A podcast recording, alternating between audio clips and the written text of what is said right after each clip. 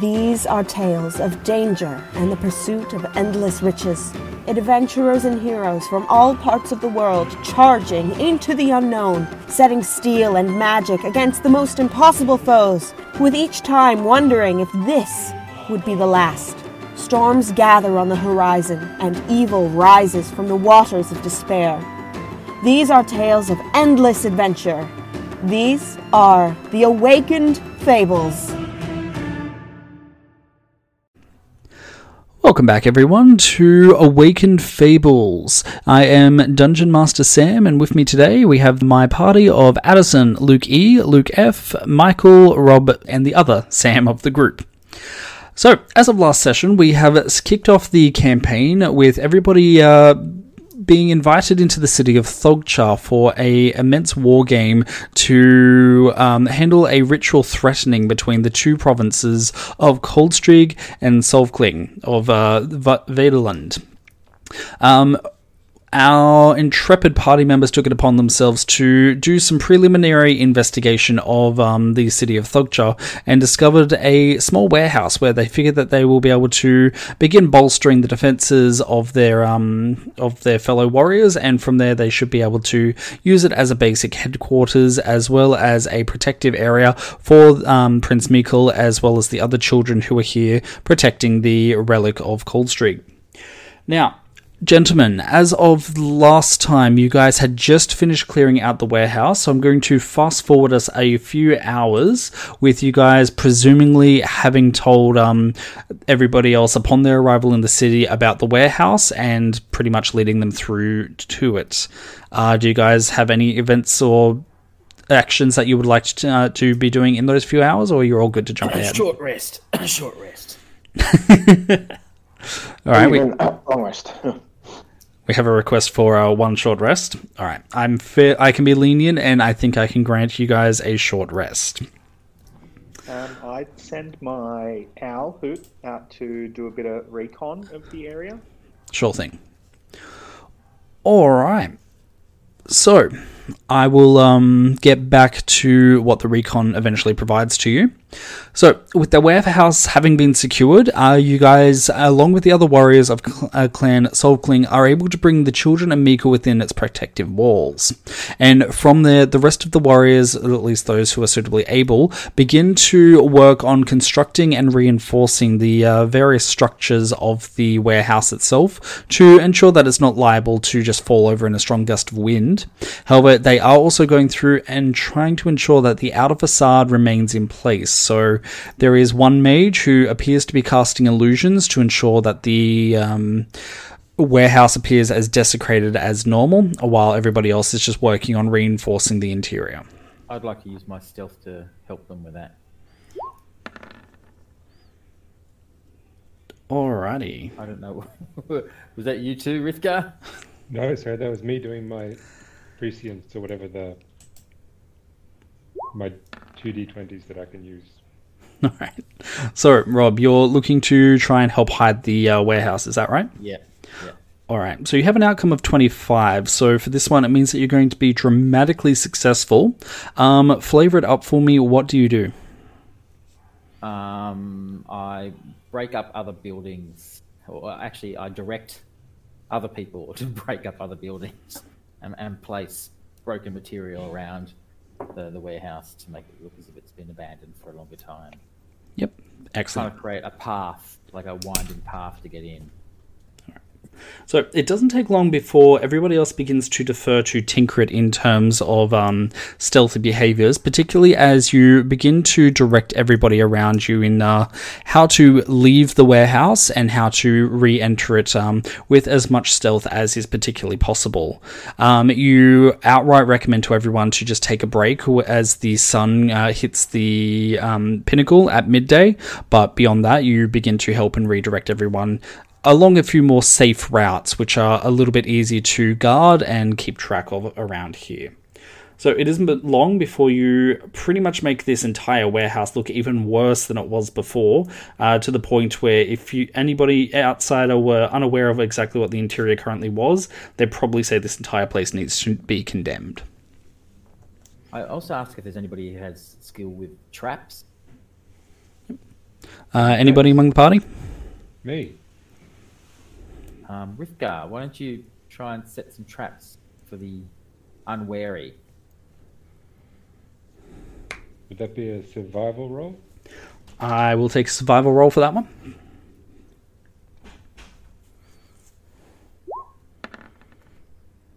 A 15. Wow, you guys have a lot of very intense modifiers. Alright, so, Michael, the city of Thogja is an ancient one, stretching back over about a thousand years.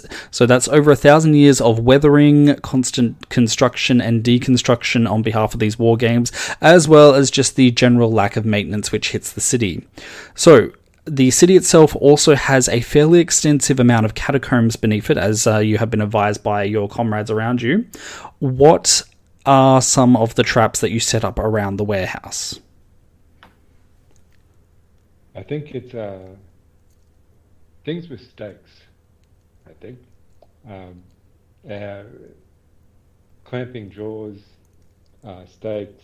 So something that will, uh, as people step into it, they'll have their their legs pierced. All right, so bear trap esque things. Yeah, bear trap. Sorry, thank you.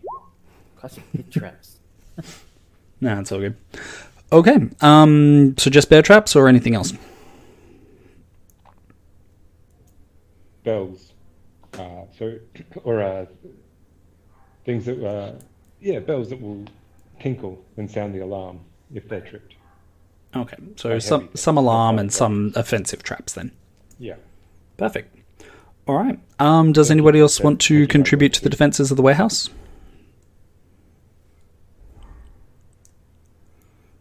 Um, I mean, I was just going to send my owl out to scout for like, um, like points of interest, like where we can watch over people coming and going in the area, or like weaknesses in the outer perimeter. Yep, that's all good. All right. So the surveil. Oh, actually, sorry. Roll me a perception or investigation on behalf of your owl. A 15. All right. So, the things that you're able to see through the eyes of your owl is that the royal keep only seems accessible through one route, which will take you through the main uh, a rampart, which goes through the main area of the city. So there is very little way for you guys to actually get up to the royal keep without um, either going up the main road or pretty much going through and cl- uh, scaling the wall directly below the royal keep as, well. So the keep is incredibly well defended, at least from this particular area. Um, Hoot is also able to report um, that there does seem to be very little activity which is taking place in the keep itself, as it looks like a good majority of people, those guards who are currently still at their post, look to be incredibly ill. Aside from that, there is no other movement within the city. No worries. Interesting. Well done, uh, Trimp. Um, so, I'm assuming. Would you like to pass on all that information to your comrades, or just a little, a few pieces? I mean, I'll definitely pass on all of it. Just um, tell the guys that I think there's only one way in for the majority of the the main party if we do go that route to the keep, and that it appears that some of the guards have been taken ill. Excellent. Tinkrit begins chuckling evilly wherever he is. I was going to send Trimp to go and do it again. We can stay here for five sessions. Don't know if they would have. Yeah, that's right. Stay here and just poison them. So, how did you guys win this year? Oh, we gave everybody typhoid. STIs. this, campaign's, this campaign's version of the Exploit spell books, the exploding uh, library books. Y'all are nasty. All right. So, with the various activities which are going on around you, you can, um, those of you who are not really quite as um, hands on with the construction or not able to offer much, um, those of you who aren't able to offer much will be able to see that the Prince Meikle seems to be intent on setting the children down, keeping them settled and somewhat entertained, and largely keep them from getting underfoot. This lasts for maybe about an hour before the prince himself seems to tire of this particular thing and tries to involve himself in the various projects around the warehouse, leaving the supervision of the children to his bard. Now, the prince, for all his um, enthusiasm, is very much definitely getting underfoot for many of the uh, construction people around, and if anything, his uh, presence is currently setting the progress back. Shall I try and convince him to calm Keep the him fuck down? entertained, tinker it. Distract him. I think I'll just try and tell him that he, he should go and work on some battle plans. Um, Rob, just remi- remember that Tinkerit's currently handling the stealth side of things. Oh, okay. Yep. I thought we'd finish that bit, but okay. Uh, I figure it's probably going to be an ongoing progress throughout the day. So, All right. yeah. Um, so Rithgar, Solturum, Norloth, and Will, you guys may do something here if you're so inclined. Right, um, I'll probably get involved. Look, mate, uh, I appreciate if you go and fuck off and do something else. You're kind of uh, interrupting business here. You're not at all helping. Um, I think you should maybe just look, take a seat. You know, put your feet up, and and don't don't ruin what we've got going here. All right. All right. So the prince looks at you, a hint of um, fury in his eyes at being spoken to quite so um, blatantly. He gives a bit of a snide sniff and he pulls up a nearby chair and simply sits by you before he perches his feet on the wall, just staring at you in mild defiance. All right, if you don't want me to uh, do anything around here, give me your story. I still need to hear it. Like I said, don't need to hear my story. Don't know nothing about me. I'm just here so I can get fuck. You know what? No, no, no, no, no. That's don't. I know what, you, what you're doing. You tricking me into telling you? No, I'm not. No. And I walk away. You feel the prince's eyes just stare at you from across the room. His hands are crossed across his chest, and again, to everybody else, he just looks like a completely petulant child. Fucking nonce. And kudos on the Britishisms, by the way. Thank you. All right. You, you remind me of this character. I should play him. In, he's he's in the video I posted. The video you posted. All right. I might look at that one later. Alrighty. So, after some time, it looks like the prince does eventually get bored and he begins to wander over to where his bard is keeping track of the children. And he kind of sits down around there before he makes eye contact with the nearest person. Um, let's have a look. Norloth, who is on vaguely friendly terms, or I suppose Norloth vaguely tolerates his presence. Uh, Luke, what's Norloth up to at this point?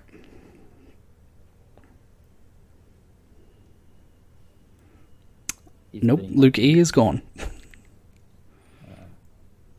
Uh, Salty's on mute. No, I'm here. Not there. Nope, Luke F is on is fine. All right. In that case, lacking a Lou. Whoop, nope, he's gone, and now he's back. I'm assuming he's having microphone issues. Yeah, I can't hear him. Yeah. All right. Well, in that case, um, let me roll the dice here. NBN for uh, overseas visitors. Excuse me. Australian internet is a the envy of the world, or so I am told. I'm no good. All right. Uh, let me roll the dice here.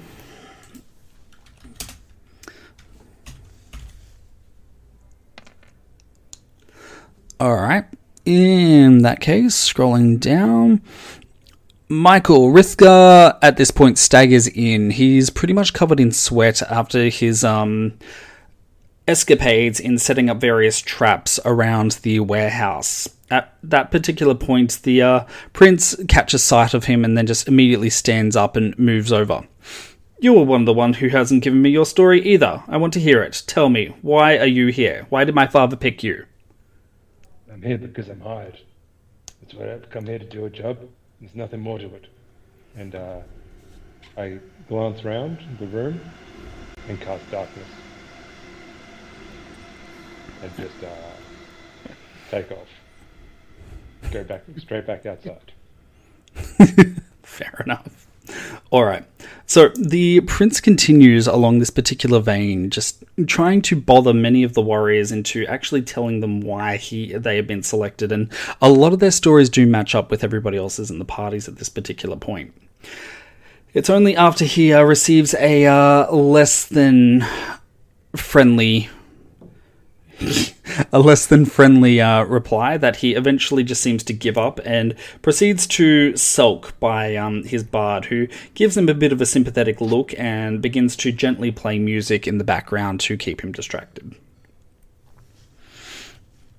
Alrighty. The ugly bard. Yes, the very ugly bard. Most uncharismatic bard I've ever met. Yes. Hey, he has a very lovely voice, okay? Alright. So the work for this continues in um, further into the night, and it's roughly around six p.m. or seven p.m. where the absolute basics are finally completed, with the in- interior of the warehouse finally being sealed off against the element outside, as well as um, a quick attempt has been made to close the uh, wa- the doors leading outside onto the river. So, would anybody like to try and hit me up with a strength check to see if their character is capable of doing so? No, I'm my minus one. Nope. but I do send Trimp out to um, keep guard. Oof. Why did that roll with advantage? That's very strange. I don't know, but you fall in the water. Yeah. oof. Your character is mainly strength based, Addison. I feel you. This is like the second time you've rolled really badly with them. Yeah. I know it's terrible.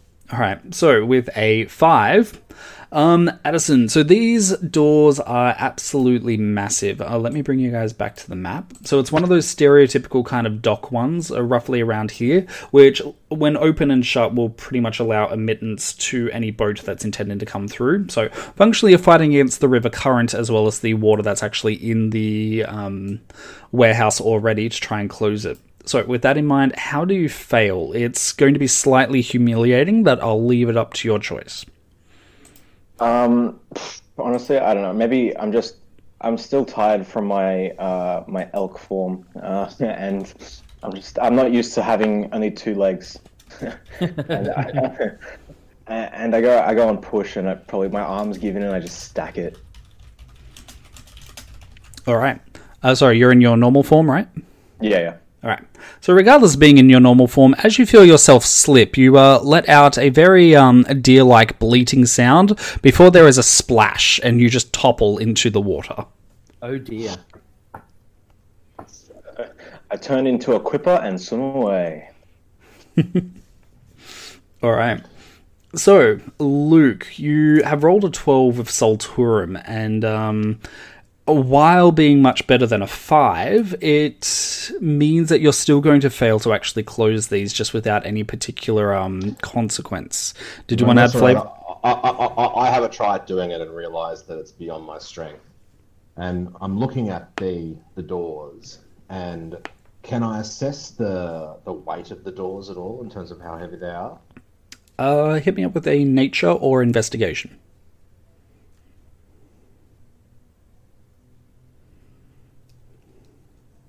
I don't exist on the map, by the way, Sam. Sorry? Mm.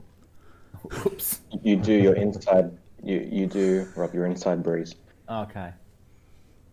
I've, Wait. I've out of- dreamt of that. I've dreamt of Get that. out of there. Does anyone? All right. uh, Does anyone else? Does anyone have a have an idea of how heavy those doors might be? I have an idea for something else, though. I have um, some oil flasks in my pack. Would I be able to use one to oil up the hinges on that door? Yeah, I'll allow that. Yeah. And for everybody listening, in keeping with our previous campaign, um, Luke and Solturum just rolled a three for nature. You are baffled by these doors, uh, Luke. You um, Uh, it's not not my forte, um, assessing the weight of, of of doors. But like I was considering using telekinesis to shut them, hence why I was trying to work out whether I I could do that. How many of us, how many of us has got mage hand? I I think it might be more than ten pounds. Yeah, together. 20. Is Solturum the second strongest character in our party? Uh, I, can't, he- I, can't, I can't do 240 damage in one um, attack. No, I mean like strength characteristic. I am checking that now, and it doesn't look good, guys. Me, I know that much. I've got a Nope, nope. Okay, it is Addison who is the strongest character, but otherwise Solturum is the second strongest. Oh, that's dreadful. that is dreadful. Wow. Because all of y'all otherwise have set your stat, your strength. All of you, sorry, Breeze, Norloth, Tinkrit, and Rithgar, you all have an eight in strength. God. Uh-huh. Yes. Well, you know, that might come in handy if I my my, my, my charismatic arguments fail on the little fellas. Um, well, does does does, uh, the, uh, does the does the door oiling help? The door oiling, um, hit me up with a dexterity check. Just straight dex. Sorry, uh, straight dex or sleight of hand. I will give you the option. Alright, I'll do sleight of hand. And could I get involved with a survival check to, um, uh, you know, start using ropes and pu- uh, ropes and pulleys and such thing lying around to leverage our strength? Yeah, if you'd like. I I poke my head out of the water just in shame and slowly go back underneath. waiting waiting till the doors have been opened. All right, so a 22 of sleight of hand. So these are ancient doors, um, Sam. Uh, pretty much one of the reasons that Solturum got a bit distracted is their design is fairly unusual, and it takes you a quick moment to realize that the hinges actually go through the entirety of the door. In doing so, you pretty much had to figure out a way to get the oil from the top down to the bottom, which is about five feet uh, down. But with a 22, I'm going to say that you definitely managed to um, succeed at that one. Uh, did you want to flavor that, or you're good? Um, no, no. I just guess I just intricately spread the oil throughout the hinges on the door, Yep. Easy. saying, "Maybe Will, you should give this another try." I look for I look for something that can be used as a lever and shout. Give me a lever large enough, and I shall move the world. All right. And Michael, you're also doing an investigation to um, figure out the fulcrum. I was doing uh, survival, I thought, and happy to Oh, roll yep. or just give us advantage to someone else. Um, I will allow you to give advantage to someone else. So, who wants to be the one to make the ultimate roll here? I've just realised that I've got block and tackle, amongst other things. So why don't we use engineering? Try and solve this problem. Uh, from the sounds of it, that's what Michael's heading towards. So, whoever does the roll, you will be doing this now at advantage with the plus five, considering the oiling and the help being provided by Michael's character. Is that a nature check? Sorry? What check? What check is it? Strength. Strength. Oh, I'm. Alright, I'll get back out of the water. right, I, I guess I guess I should actually maybe give it a go again. Right, maybe. Air form. No, I'm gonna turn into a warhorse. That I think that might be a Oh, bit yeah. better to With pull. my ro- rope and pulley. Yeah. So I, I transform into a warhorse. Alright, Alright, attach the pulleys to me. Okay. And I run straight. I just I just pull. Yep. All right. Hit me up with the strength. Gets a natural one, falls in the water again. you got advantage. You got Ah advantage. yes, there was advantage. All right, final outcome of 19. All right, so this one is going to be able to finally end up closing things. Um, there is a bit of a, a, a shower of dust as the um, roof finally uh, becomes accustomed to these doors finally being closed after God knows how many years. But you guys can immediately feel a difference in the temperature as the doors being closed seem to just outright block out any of the bad weather or at least the coldness of night. Right, maybe we should have kept them closed. It's a bit fucking cold now. Oh wait, no, I'm on a horse. It's warm. It's warmer. All right. So, with that piece of excitement over and the children now wanting to uh, have a ride on the horsey, pretty much your night begins to come to a bit of an end. So, with pretty much all the outside activities being curtailed, um, it comes down now that the prince begins to set up a bit of a war table uh, in the central area. So, I'm going to say around here uh, just pretend those are actual table, where you guys can see a bit of a rough map of the city seems to have been drawn up, and in particular, it looks like there are a few uh, locations of interest which have been marked out on them. So, uh, the prince begins to talk fairly quietly with some of the other um, warriors, but over time, they a plan begins to come forward, and it seems that the prince wants to go through a bit of an underhanded method to try and win this year's Yolkheim. Specifically, he wants to go through the catacombs of the city, dig up into the royal keep, and through there, hopefully, take the entire keep and with it the entire game itself. So the overall explanation takes about half an hour before the prince looks, uh, sorry, sinks back into his chair, looking fairly smug, and simply opens it to the room. So, how's my plan sound?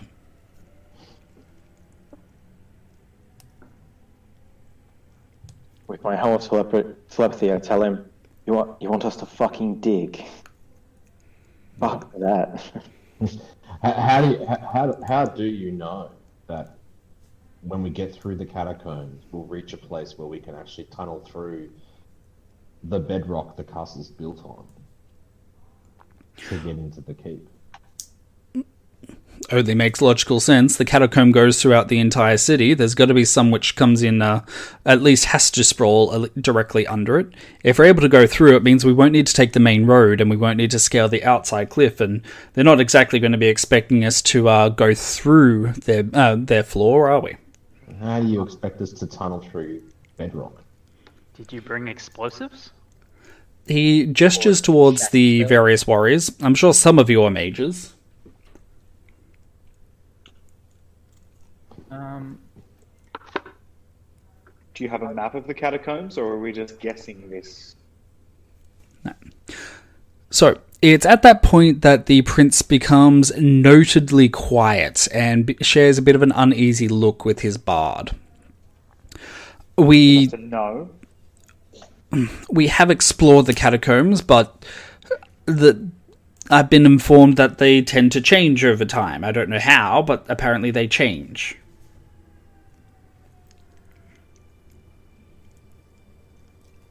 right. They change. Who told you that? My father has uh, had several other mages and so forth throughout the years go through the catacombs to figure out what uh, use they may be able to provide to our efforts, but they've never been able to retrace a single pathway tw- uh, the same way every year. So I don't know if they necessarily change immediately, but I'm fairly sure if we are able to map out the catacombs this year, we may be able to. We should be able to use them to at least come up in a different location than they're expecting. What's in the mm-hmm. catacombs? Sorry, what's in the catacombs? The catacombs have ours. You are not f- from our fair country, are you? I don't remember. He gives you a bit of an incredulous look before he goes, "Ah, yes, hired." um, for those of you who are new to our country, the we stand on the site of a great warlord who uh, once ruled this fair city and all the lands that you could surveil from here. And unfortunately, the catacombs now contain the um, deceased of those who would have stood against him. So, occasion, uh, for the most part, the there is the occasional wandering dead, but it is nothing that I'm sure war- warriors of your. He stops for a moment before he gives a specific look towards uh, Will. Your caliber uh, would be able to handle. What was that look, mate? What What was the look? What was that for? You I heard. I, I heard your tone.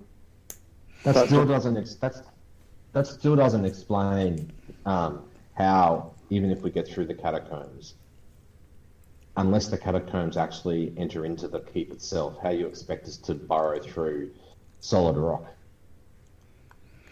Well, magic can do it, can't it? well, sure, but at the at the end of the day, it's going to require an intense amount of magical energy to blast through solid rock, which will probably defeat the purpose of trying to sneak in um, through the basements. So let's call this one Plan B. Anyone got any other ideas? Well, I think there's a, uh, have we built a t- we haven't be, built a team of thugs, dear boy. We are a team of stealth masters, and you should take full advantage of that those skills, those abilities, rather than use this as a blunt instrument. I look I mean, around. me- I look around. and I'm talking to the prince. Uh, uh, um, I look around and point out, look at some of the rather larger ones. S- send those those big ones off to dig holes. We'll find another way in, and when you blow it up, we'll climb over the wall stealthy like and take control for you. A pincer movement. Indeed. So the prince uh, simply goes, "Mm, Well, all right, I suppose we can arrange for that. Well, I had another plan where we uh, try and divide up our um, forces so that we can catch them unaware from ever- several places. I want us all working out of here as a central headquarters, but if we can establish outposts through other places in the city, then we might be able to uh, overwhelm their forces, or at least keep track of their uh, keep track of their movements. Sounds a bit better to me. That sounds like a better use of our skills, my lord. Well, if that's the case, this was one of the uh, areas that we were looking for, but I think we're setting this up as an ideal base. We're, we're also looking at uh, one a- section of the catacombs which seems to be self contained, at least externally, but um, I think there was another place, the a guild hall, which is up on the second ring. If you were, if you and your uh, stealth masters are so inclined, you can uh, seize the guild hall and ensure that it cannot be used against us and can work for our forces instead. What say you, chaps? Sounds a little more to my skill set. Great. And Rithgar? And Will? Yeah, right. Agreed, agreed. Orloff? And Salty Old Boy? Tink- Tinker, a quiet word over here, please. Certainly. This Yes. the, the young Jarl doesn't strike me as being the sharpest tool in the toolbox. He's thick And- as two planks and twice as dumb. Do we really? The, the objective of this game, as I understand it, is protect the children, protect the young Jarl, and protect the artifact. Do we really want to take the, the group which is clearly most capable of achieving that task and leave him essentially in charge of the main pieces in the game? Sam, have we noticed anyone more that, that seems capable amongst the other hirelings and mercenaries and All right, so you haven't really traveled with anybody outside of your immediate party. Um, pretty much, as you guys might recall from the last session, you, the entire forces were kind of brought here over six or seven caravans as opposed to just one big group. So you've pretty much only had about the last 24 hours to really get to know people. Um, feel free to roll me an insight if you are, would be so inclined. sure, why not? A natural 20. God damn it! You're a twenty machine. All right. How about that?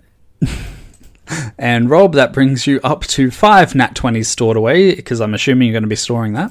Uh, I will store it, yes. Yep. All right. I'm So- eyeing a certain shield.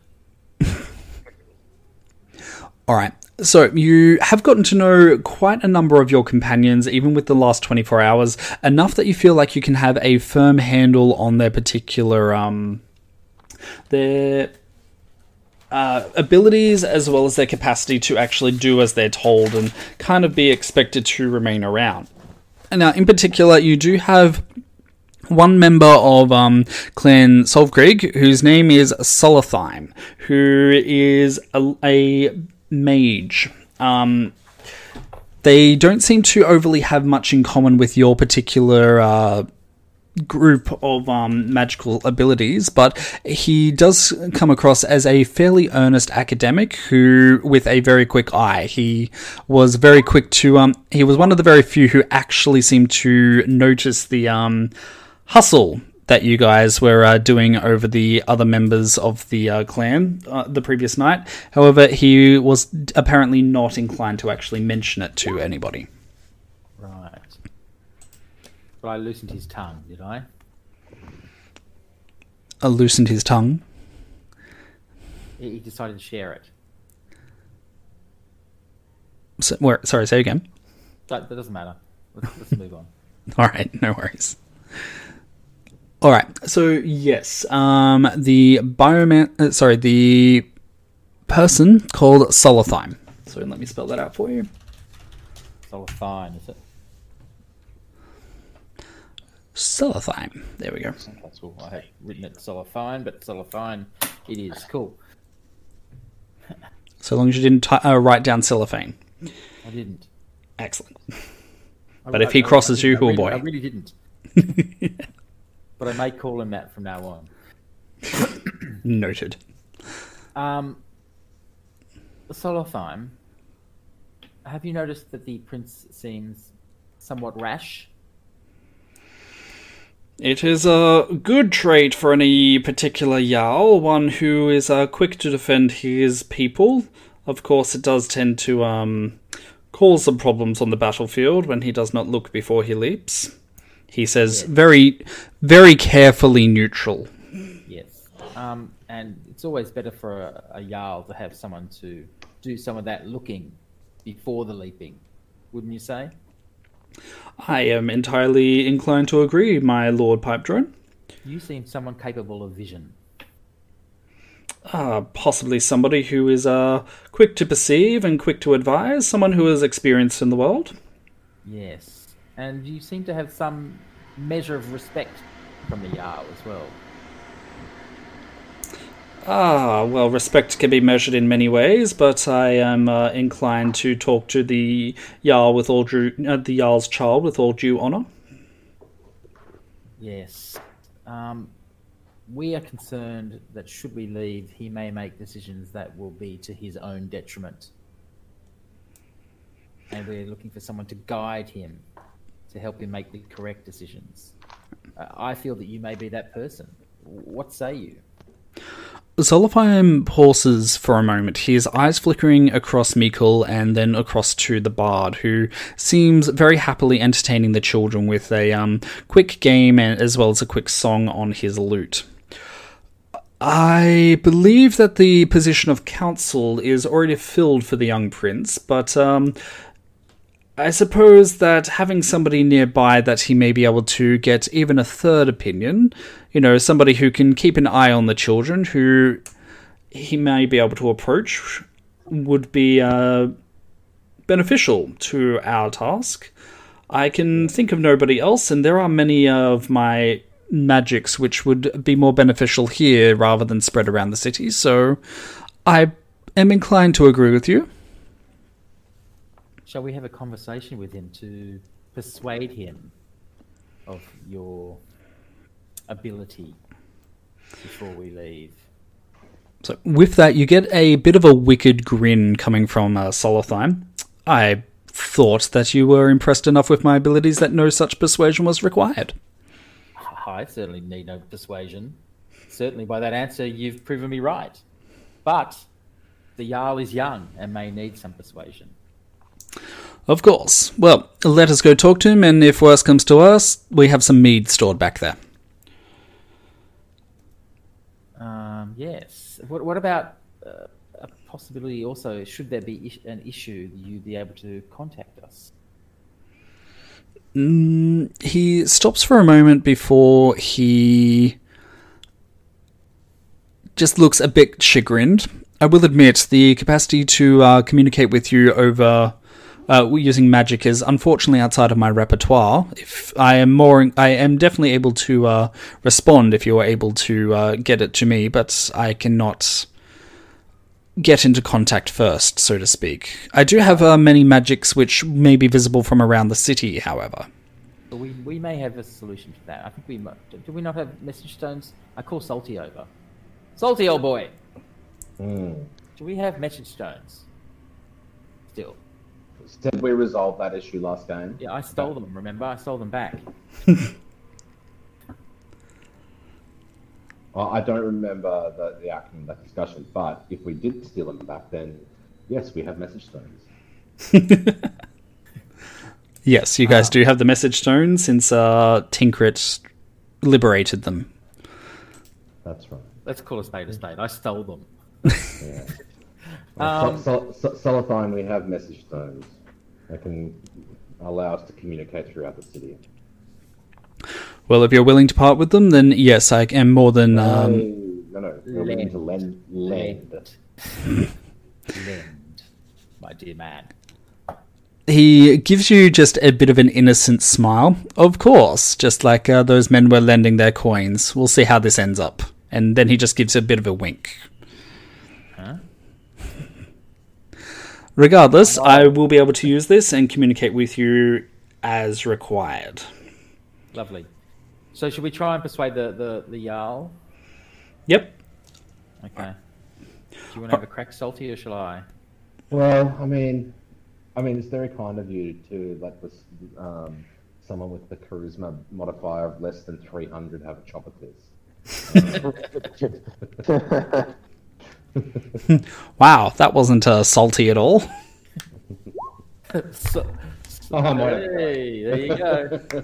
All right, regardless, you just got a 25, so nice work. Uh, okay. All right. My, my, my lord, the suggestion we have is that uh, my lord Pipe Drone and and my company will go and clear the guild hall. Um, while we're gone, we think it would be wise, um, in order to preserve the secrecy of our of our current base, um, for you and the children and your warriors to momentarily remain here, and we will be in communication with uh, um, to update you and receive instructions from you uh, as we proceed about that task. Um, that, that, that's our advice for your consideration. So it doesn't take too long before the prince is aptly convinced that uh, having Solothine by him in order to coordinate things should is the best course forward. By the end of um, Solturum's discussions, he is almost convinced it was his idea in the first place. Now, the only thing that the prince is very reluctant to budge on is the fact that he doesn't necessarily want you guys leaving tonight, as the possibility for Clan Coldstreak to go forward and make a one immense strike starting at midnight, which is when the Yolkine officially begins, is a very real one.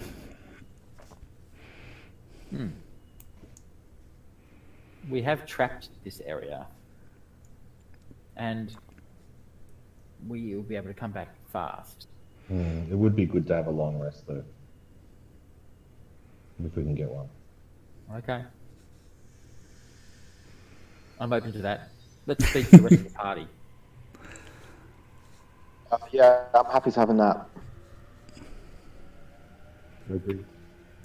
I mean, I can go out and scout a little bit. I'm quite quite fine as it is, and come back and have a little bit of a short rest. Well, we can send Trimp out for that and Hoot. Let them do the hard work. Okay. Well, it's up to you, of course. Yeah, I'm fine. Fine with having a nap. Alrighty. Well, that Well, sounds like the majority. That's fine. Naps are always good. So, seems like we have a majority ruling them. Alright, so the night continues on, and it looks like the various warriors of the clan are willing to begin dividing themselves up into shifts, and you can notice that everybody seems to get more tense the closer it gets to midnight. Hoot and Trimp, as um, at this particular point, the only thing that they can report is that it seems like a fairly large flock of bats seems to uh, currently be in the skies above the city, but they don't seem to be acting like bats normally do. Unfortunately, neither of them are really able to get any closer to the flock swarm. What's a collective term for bats? Got enough bats? Uh, that's a good question. Collective term for bat is it colony? Yes, Yeah, a colony. So, Or a cloud. Cloud colony or a camp? Hmm. A camp of bats. Yeah, The apparently. 1960s Batman version. It wouldn't surprise me if that's honestly the reason. All right, um, but they're not able to get close enough to the colony of bats to necessarily figure out exactly what they're doing. Um, so midnight comes, and here and there, some of the other warriors have gone out for a quick patrol of the streets, but there doesn't seem to be anything that actually seems to occur. It looks like that clan Coldstreak is intending to hold back their forces and not go for an all-out offense as soon as things can go through. Probably because they're too busy on the potty. Putting it politely. Maybe you should chuck some of the uh, guts from the slaves Slard. into their Oh, yes. slard. Trimp, my boy. Another job. Just begins muttering. And Yeah, uh, stick some of his poison in it as well. All right. So Trimp goes off to do that, and it doesn't take long before Trimp eventually comes back, reporting a success, and you guys are left to your own devices. Um, what would you guys like to do for a downtime activity of eight hours? I'm sorry. As a yeah, I'm going to rest, but that's okay, isn't it? Yeah, if you guys want to choose sleep, go for it. I'm just more bringing it up in case some of you guys don't need to sleep. No, I'll sleep. I'm used to all nighters, but um, in this instance, I think I may. I think everyone. Z's. Bree- Breeze will take a short rest. Um, he doesn't need a full rest. Um, and then I guess he will maybe find a nice perch to watch over the, the area from. Yep. Excellent. All right. In that case, night passes, and you guys are woken up at, at around dawn and advised that during the night, one of your warrior companions seems to have disappeared and has actually missed their particular check in. One of the ones patrolling outside the doors. That's right. Right, who was it this time? Who went for a piss and didn't come back? Must have gotten fucking lost. So the prince is also livid, basically just muttering horrible things about somebody who would abandon the children and just pretty much assuming the worst that they've uh, gone off in order to try and uh, steal the artifact for all the glory themselves. Did Hoot or I catch a glimpse of anything that was happening? Uh, with your roll of 15 from before, Hoot is none the wiser. And Trimpy, old boy. And Uh, was roll- I asleep for the part where that happened, or uh, when I went outside to find a perch and sit up nice and high myself, did I see anything? You did not, no. Alright, um, and Rob, would you be able to roll me either perception or, uh, yeah, perception for Trimp?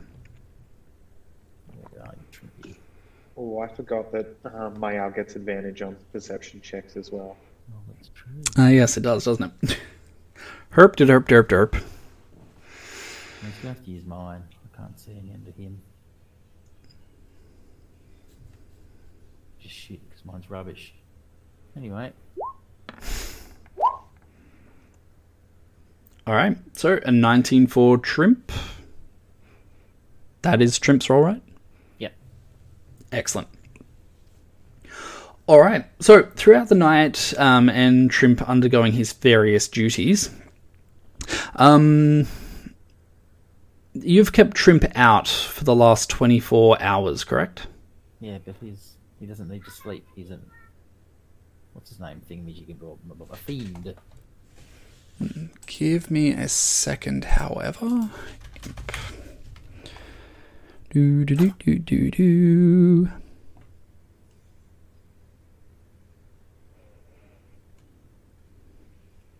Yes, it's something that um, Thomas actually advised me of last week, and you guys are going to love it. He might not need to sleep, but apparently familiars do still need to rest. So if he's not resting, it means that he's going to be working with one level of exhaustion, apparently. Um, yeah, it doesn't say that he's not able to do so. So yeah, if you dismiss him for that long, it can be perfectly fine. But yeah, he does need to rest at one stage. Oh, I didn't needed to sleep. Apparently, they don't need to sleep, but they need to rest. So kind of like elves. Oh, so they can do it for a couple of hours then, like a meditation, like elves. Not quite a meditation. I don't think there's a trance option. But do you want me to just confirm that with Thomas? Sure. Aye, give me a quick sec. We're like uh, a familiar needs to be dismissed for a certain amount of hours, otherwise they take a level of exhaustion. I mean, it seemed like the Undying Warlock because they don't need to sleep, um, but they still get exhaustion if they don't rest. I assume. Mm, Who knows? we'll Guess find out when I get there. Yeah, I was I guess we're about to find out.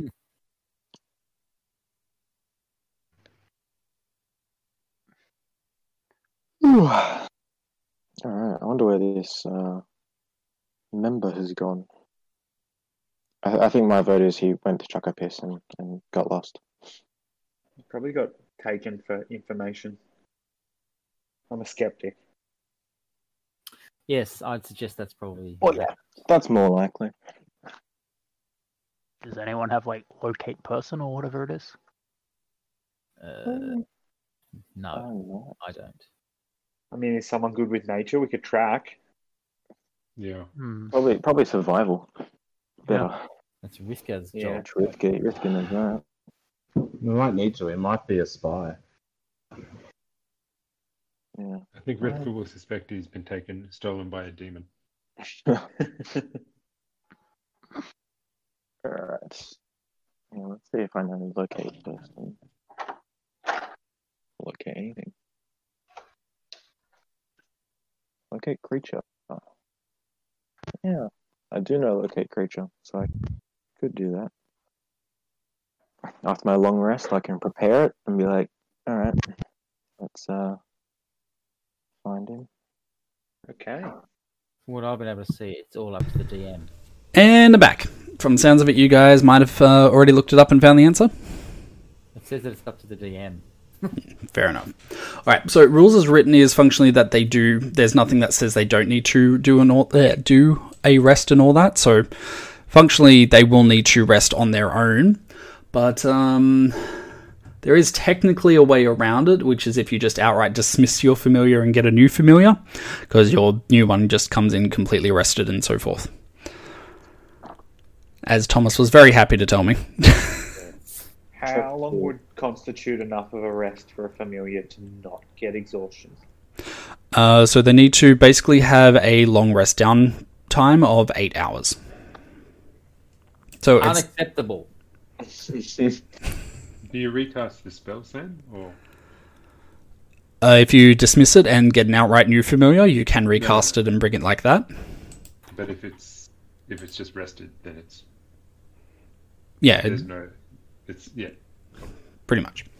You, are you saying that it wouldn't be Trimp? Is that what you're telling me? And that's all right. If you want to get rid of Trimp, And if I. Ha, re, well, Trimp's already died and I've resummoned him. You could get Trimp and Tramp and then just alternate. Yeah, I could. Tramp, tramp, and trump. There's already enough tramps in this team, I think. Just a, now, now I think there's only one bard.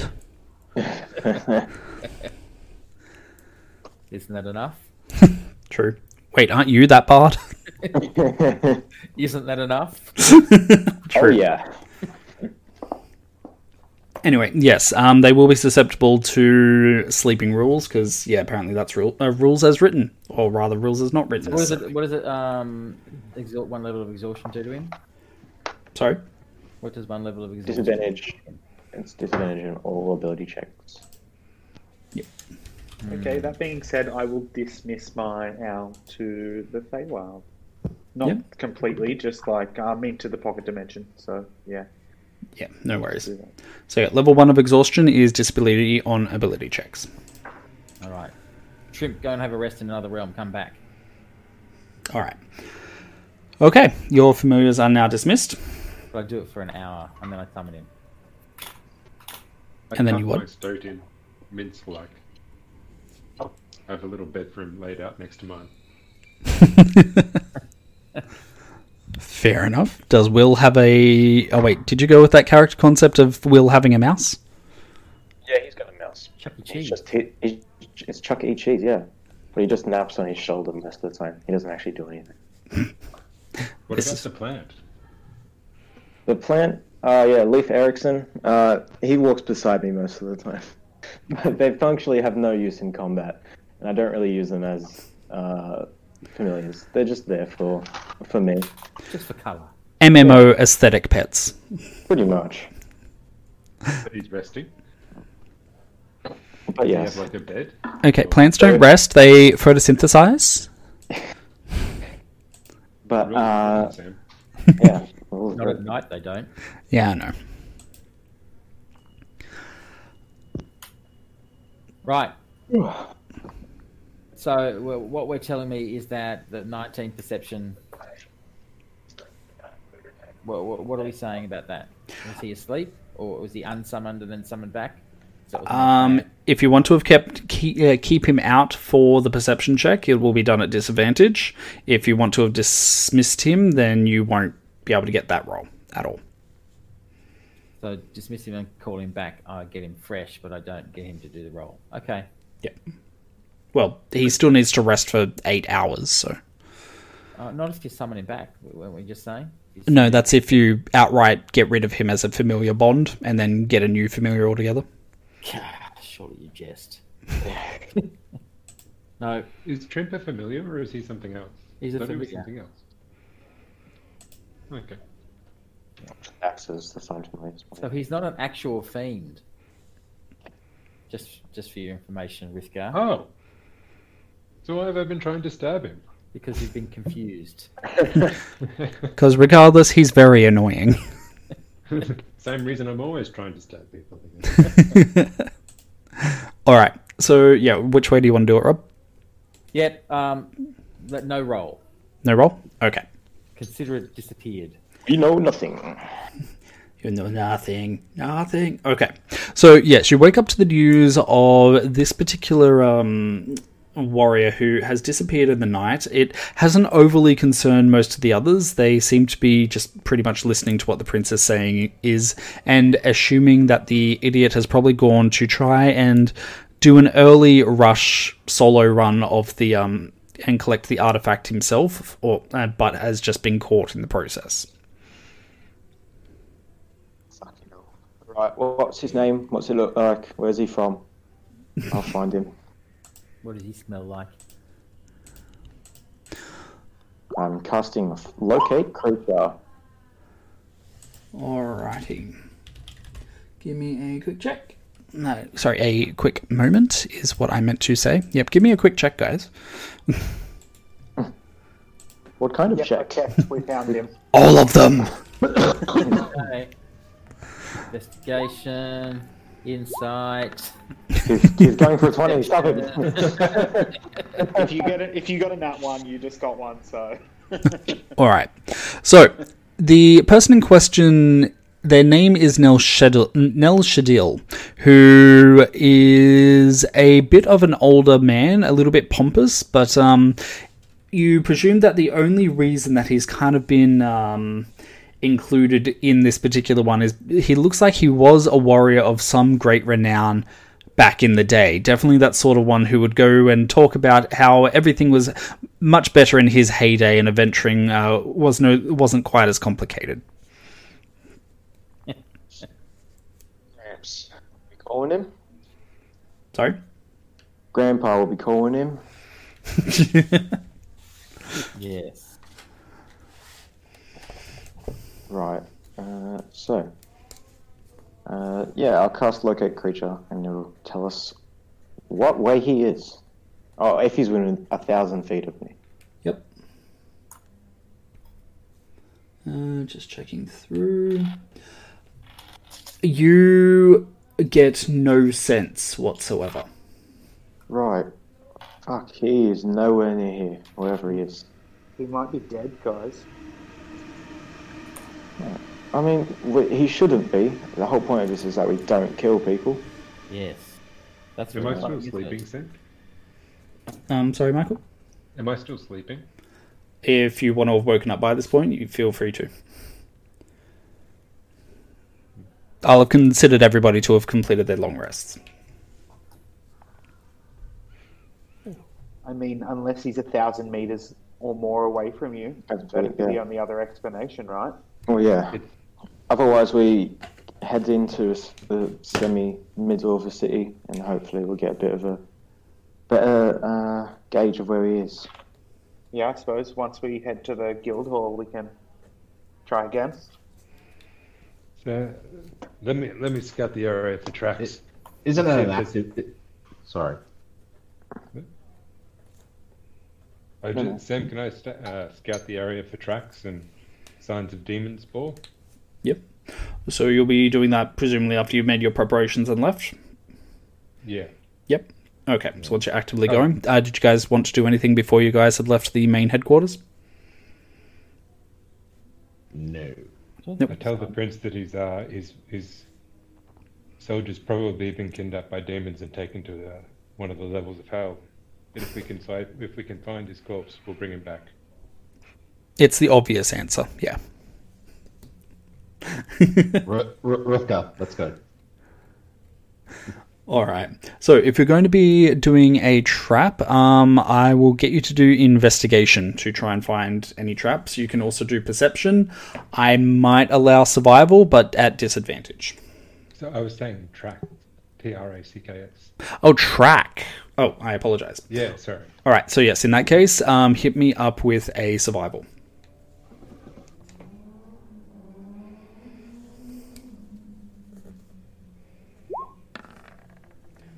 Wow, 28. All right. So, it doesn't take long and uh, before Rithgar is able to pick up traces of the apparently disappeared um, person. So, just a sec, try not to cough. nope, I failed. Choking on my own spit right now. Yeah, not fun. All right, so Rithgar, you are able to pick up traces of Nel, Nel Shadil fairly early on, and you begin to lead everybody a merry chase through the abandoned uh, streets. Only stopped here and there on the advice of Tinkrit, just to uh, ensure that you guys are as firmly hidden as is possible. Now, it's about a 10 minute walk from the headquarters of the warehouse where all traces of Nel Shadil just suddenly disappear. And there were no traces of anyone else. There are no traces. There is just a strange um, indent on in the dirt, as if um, something had been pressed down here, or a blanket laid out, or a magic force had been set down and just cleared it. Can I cast detect magic? You may. Alright, detect magic. For the duration, you sense the presence of magic within 30 feet of you. If you sense magic in this way, you can use your action to see the faint aura around any visible creature or objects in the area that bears magic, and you learn its School of Magic, if any. Alright, so with that in mind, um, flavor it up for me to begin with, Michael. How do you portray your findings to the rest of the party before Norloth uh, takes his action? The uh, so I've been tracking along with my eyes almost almost on all fours, as if I'm smelling smelling after the smelling the track, and then I get to a point, and uh, I just stop and turn and look to the rest of them and said, "Say, this is where the demons took him."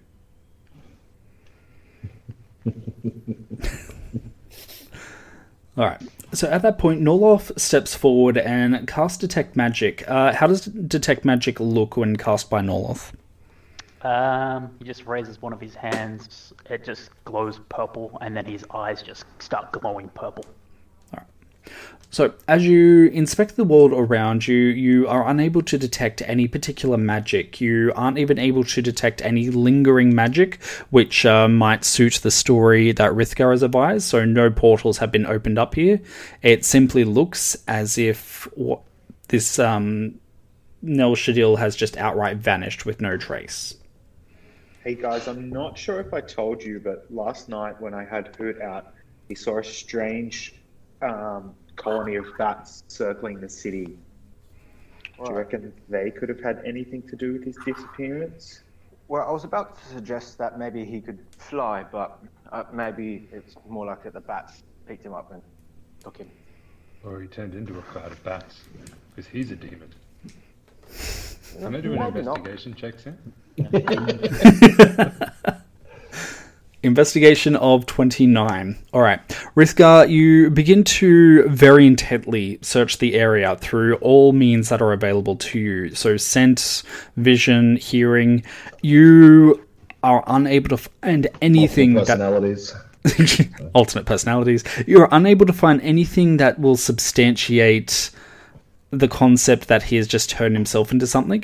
The only thing that you can really smell is what the smell of what um it smells like old leather, old musty leather, and that's pretty much all that remains in the area aside from the ambient smells. And there's no bat droppings? No bat droppings. Or, long have we been or guano, as it's Sam? called. Sorry? How long have we been traveling to get here so far? Only about 10 minutes. Okay. Um, Is- Will, can you sense anything at all? Uh, I, I take it you've been maintaining concentration on your spell. uh, no, I don't think so. Not yet, anyway. Is there anything else in here? I, I mean, I think maybe like I'll we'll get a bit further in. Hopefully, maybe sit bang on city centre, and then maybe I'll get something else. Sam, This, dis- sorry. this disappearance isn't going to help with Rithka's paranoia of, you know, the truth. You know, to be honest, nothing we do is going to create any relevance for him as far as winning this competition. Um, Sam, is there any reason why the codger would have been coming down here that we can see? With your investigation, um, for all intents and purposes, it looks like he was making a fairly direct beeline. So you got a ridiculous amount of survival and investigation, a 28 and 29. So, as near as you can tell, it looks like the prince seems to have actually uh, cottoned on to exactly what um, Nel Shadil might have been wanting to do. Specifically, he wanted to try and uh, surprise Clan Col- uh, Coldstreak and uh, try and take their artifact before they're any none the wiser. However, it looks like he was intercepted in this in his just outright disappearance. Ah, fucking boomers, mate. Fucking boomers. All right, should we proceed onto the guild hall? yeah, I mean, he kind It of got seems what he that- deserved. It In seems my like a opinion. case. Yeah, it seems like a case of misadventure. No one deserves what he's got. Yes, Rithgar. All right. All right. So, the journey across the city continues as you guys begin to scout out the Guild Hall. Now, the Guild Hall, as mentioned, is in the second tier of the city, which, for those of you who either weren't paying attention or have forgotten, the entire city is kind of built in a layer cake uh, motif. So, the second ring is the one that is functionally just below the tallest peak, which contains the Royal Keep. Now, getting up there down from the warehouse takes a substantial amount of time. You guys will be looking at a total of 40 minutes if you're able to travel without care. If you guys are trying to be careful and stealth your way along, you're probably looking closer to an hour. Um, who, who's the who, who- who's who's who's the uh, essentially invisible members of our party? That's what. Um, That would be me and uh, Breeze and Tinkrit. Um, I got a plus five.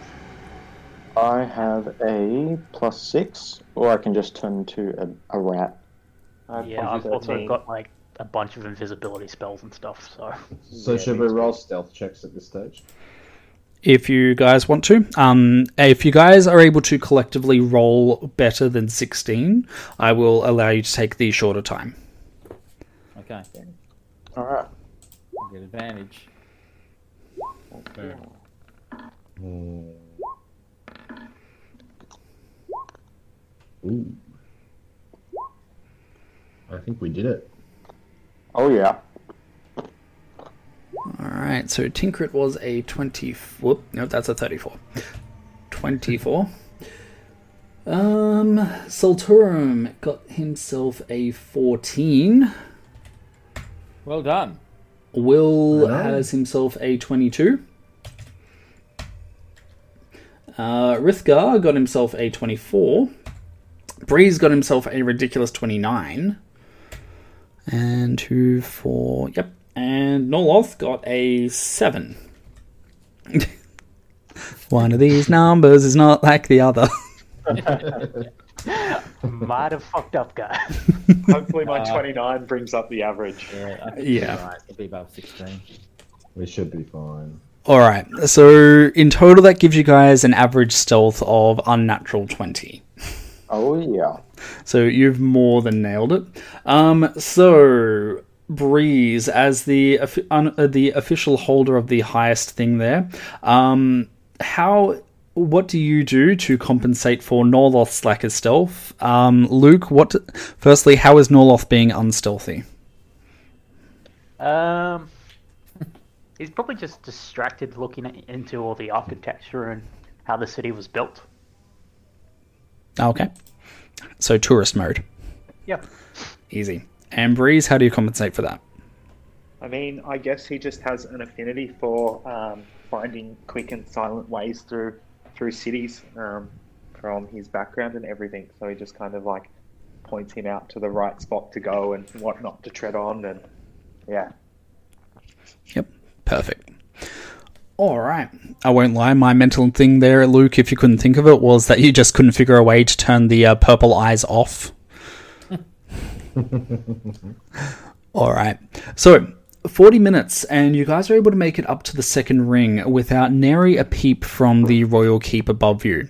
Um, for those of you with a passive perception of 15 or higher, you will notice that there seems to only be two guards out at any one particular time, and it is almost trivially easy to escape their um, particular view as they gaze down into the city. Those of you who have an additional passive perception of 18 will also note that the guards like um, Hoot and um, oh sorry, like Hoot has noted the night before, do not look overly steadily on their feet at the moment. Do we want to try and capture one of these guards and get some intel directly from them about the the defensive me- me- measures? If we capture one of them, we're not allowed to kill them, which means we then Can't we take them prisoner, take them back? We've already got a lot of pets. What's one more? What's one more? Come on. Well, the other thing as well is we we could. Um, what, how can we use this? Like, we're, we're, we're essentially able to probably manipulate them and grab them. Maybe.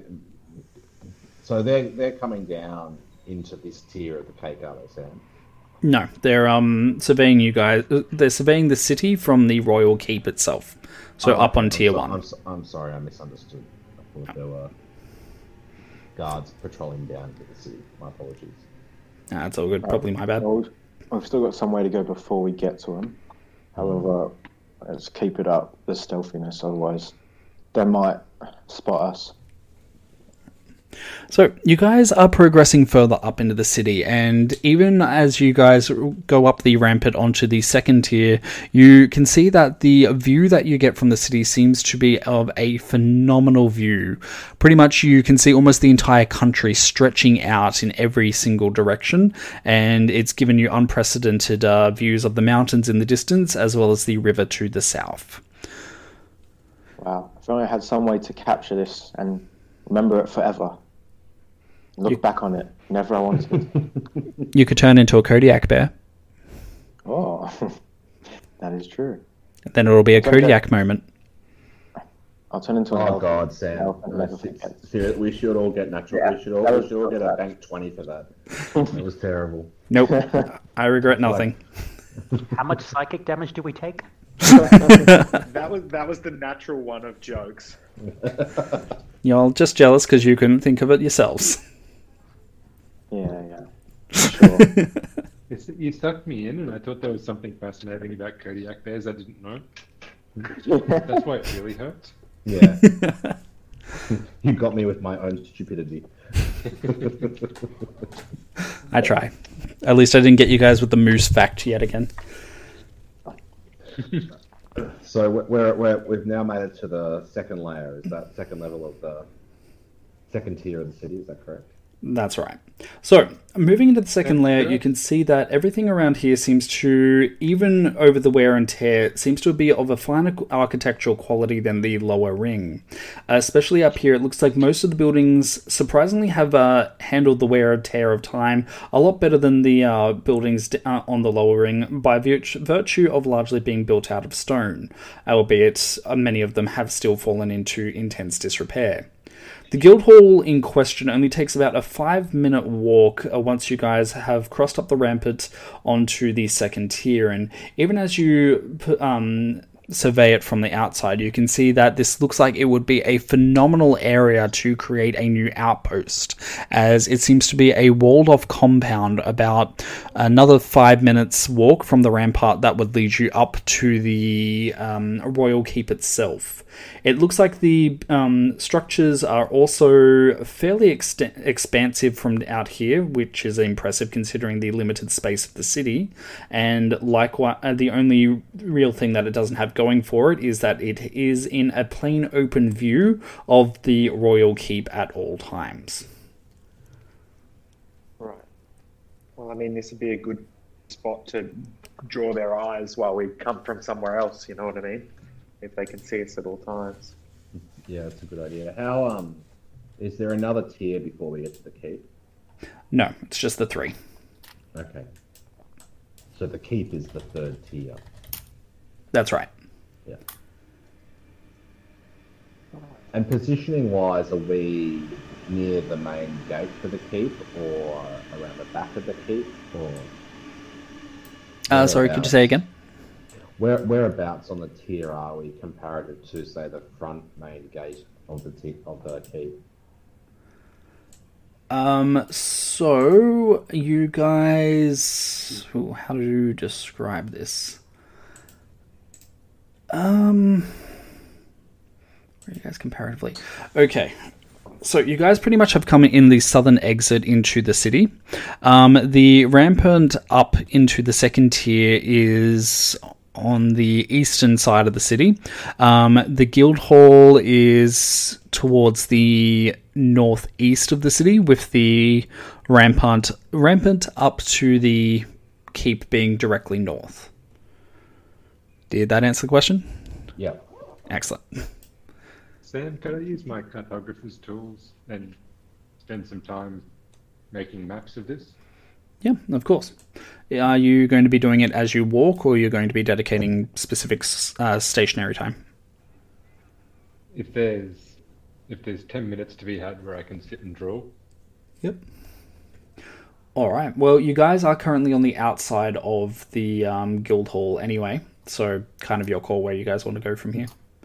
Why don't you do that while I send Trimp in? He No. needs more Sure. rest, though. No. I think I, I don't think it's been eight hours yet. I think Trimp's still a bit tired. Oh, he's not. He might he might um, get the wrath of exhaustion if he's made to go in. this is his first rest since COVID, mate. Trimp's flat out. He deserves a couple of months off. I mean, surely I can do it just just as stealthily. I mean, I, I'll I'll happily. really. He can Uh, fly and he's invisible. I mean, I'll I happily have turn the it to, invisibility uh, spell. Anyway, I'll, I'll happily turn into a, a hawk or something, fly over top. I can't believe that's that would be incredibly sus. I mean, I'm happy to slip in over the wall. Oh, I can I can um, cast invisibility on myself and put on my um, wings of flying. Go scoot around for an hour or so, see what I can see. My brain just made an even worse joke. You'd be the flying Solturum monster. God. Well, you, you were correct. It was a worse joke. so- Oh, Rob, you missed my amazing joke before. Oh, did I? Yep. Not worth repeating. Y'all are You, just if anything, bent the, the, the time space definition of a joke. We're all envious that you missed it. So Okay, listen, I came here to have a good a time, and I feel so attacked right now. so do we. Samuel, might be coming back. I have to find a new DM. Noted. Okay, so does that sound like a decent idea, um, gentlemen? I will um, activate my wings of flying, cast invisibility on myself, and see what I can see. Sure. Yep. Nolof, don't you have a, a broom as well? Maybe go with Yeah, you. I'll come with you. All right, want- well, let's Do you want to go. a level two spell so we both get it? Uh, we could all fly. Or level three? Um, I think it- That just takes the fun out of it if you can all fly. All right. So, Solturum, you're taking the air perspective. Uh, Sam, did you want Breeze to sneak in and do the Yeah, I'm, terrestrial? I'm just gonna I'm just gonna do it the old-fashioned way. He's gonna go. You guys and your tricks. I'll, I'll just climb over the wall. Well,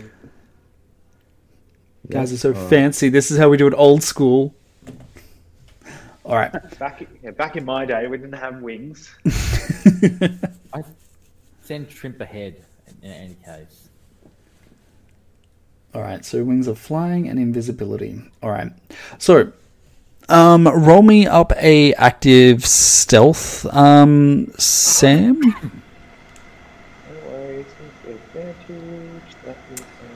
Twenty-four and an eighteen. Okay, so twenty-four wins. Give me a quick sec.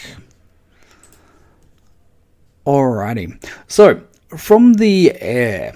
Solturum, you can see that parts of the academy slash guild hall seem to actually have some movement on the inside, and even as you climb up into the air, you can see that uh, most of the guild hall guild hall buildings are fully intact at the current time. So again, it kind of reaffirms that this is actually going to be a phenomenal place to um, set up as an outpost with uh, fairly expansive grounds. However, as you begin to uh, call your uh, the movement inside the building calls your attention, and as you swoop down, you can see some fairly large humanoids which ha- uh, appear to be inhabiting the building. Now, Sam, at the same time, with a 24 in stealth, as you sneak in, you are immediately assaulted with the smell of rotting meat and decay. You are instantly able to tell that whatever is in this building is obviously a carnivore. Now, as you sneak through the building, it takes you some time before you come across a sleeping humanoid who seems to have a fairly small collection of bones next to it that it seems to be actively trying to collect. Uh, Solturum and Breeze, can I please get a. Ooh, what do I want to do? An Arcana to identify exactly what these creatures are.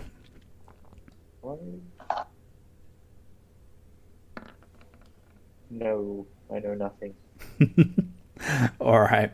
So, Solturum, it takes you a moment to place them before you are able to ascertain that they are a subdivision of ogres, which are simply known as Onis. They are fairly ferocious um, magic users in their own right who are capable of actually changing their form, and most importantly, they are also carnivorous.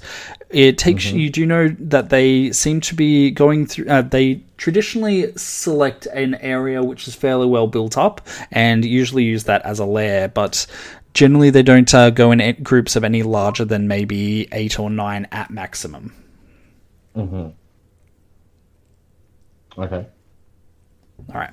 So, um, Breeze, for your knowledge, you're able to ascertain that it looks to be a fairly large humanoid, roughly about nine feet tall. It has blue skin and white hair, and even as you look at it, it is tastefully covered in uh, fairly tattered purple pants. Uh, you can see nearby that it does also have fairly sharp claws, and it looks like this one actually has a rough um, knife, which is simply attached to a pole weapon. Okay, I think I'm just more concentrating on the fact that I don't want to become part of its bone collection.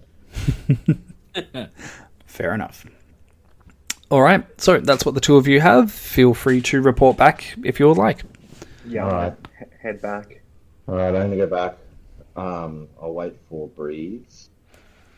Um, all right, gentlemen. Um, the place looks like it's infested by Oni. Um, do you know what they are? Basically ogres, but they cast spells and they're pretty. Um, they're quite strong. Um, so, um, this. How many? How many did you see? Uh, I, I, I, I don't know how many's in there, but they usually um, live in their lairs. Usually contain groups of up to eight. Great. But they are, but they're, they're, they're quite powerful. They're a, a, a, a subspecies of ogre. The most the, the most dangerous aspect of, of, of Onis is that they are they will have spellcasters, and the spellcasters um, can cast a range of different spells, such as sleep and gaseous form and charm person, um, which makes them pretty formidable enemies. Uh, I suspect somebody's looking at at the monster manual page. hey, I roll in my card of 18. I take it I know more than just their name. Mm, true. All I know is they, they collect bones, and I'm, I'm not keen to become part of that. Were these bones assembled in any sort of shape, like a pentagram? Uh, no, they just look like they seem to. Um, sorry, Breeze. You. They were. They're devil worshippers. Yep, I all of them wasn't- I wasn't paranoid enough to find out. Fair enough. I think I think we should just start uh, riling Rithka up every time. Anytime he asks something, she's like, "Yeah, yeah, it's a, it's a demon." you should go and for it. I'm glad you got it on. demon, demon. Then you know, Kool Aid Man's his way through the walls. Um, yes, let's go kill him. Right, yeah. Let's fuck him up. Um, do we have any buffing we needed to do before we go in there and chop them up? All right, line up. I will have a look what I have. Hmm. Hmm. So, uh, Tinker, Yes. have a haste. Thank you ever so much. Got enhance ability. I can cast bark skin on you. On me, Yes, you. that would be good. Though Alright. probably someone who's more likely to be involved in combat would be better. Well, you have this- managed to get yourself splattered from time to time, so I think everyone else has got armor class above sixteen. Yeah, I mean, I just okay. intend I intend on um, making making it to cover again after my attacks anyway. So Yeah, alright, Barkskin would be good. Uh, I definitely need an armor class of 16. You should go uh, level of lock, hexblade. Then you get like medium armor and shield. no, I'm purely sorcerer. Okay. He You're a second tank, Luke. Well, yeah, I guess I am now. Alrighty. So all your preparations are done. Uh, I've got um, enhance ability. Anyone want that? what does So I can. do? So I can. Hang on, let me open it up. So I can give you Bear's Endurance, Bull Strength, Cat's Grace. Uh, the other ones are just for int, uh, mental stats. But Bear's Endurance, uh, advantage on con checks, also a do uh, 2d6 temporary hit points. Bull's, Bull's Strength, advantage on strength checks, and Cat's Grace, advantage on dex checks, and doesn't take damage from falling 20 feet or less. You I fancy. think I'm alright. If not, yeah, that's probably. I'll take some cat's grace if anyone wants it. Yeah, I'll Cat's Grace you then. Put it in chat. All right. Well, uh, how about this, guys? Um, if you guys want to continue discussing this, we'll also take a 10 minute break. Alrighty. So, what you guys going to be doing in regards to our Onis? Um, you guys are currently outside the guild hall. You have a vague awareness of where um, things are. Um, who would like to be the first in? Um, I guess Breeze might try and creep creep back in and not wake up the sleeping one. Alright. Um, y'all should be on the map now. I might actually just create an area. So do that. So you guys can actually see it. And we will store all of our characters there until you're actually on the map. Mm-hmm. Alright. And I think that one is Breeze. Alright. Go for it, Sam. What would you like to do? Uh, if that one's asleep, can I end its life or? I am fine for you to go through and make an attack roll if you are capable of actually hitting it, and then I have no problems with you either inflicting a lot of damage or just outright killing it. Okay, um, I'll try and might try and sneak up to it and kill it. then. Yes. All right. Don't miss. That's what I'm saying. You don't want me to sneak with you, Sam? Um, yeah, maybe sneak with me. We'll, we'll, we'll double team this guy. Said the actress of the bishop.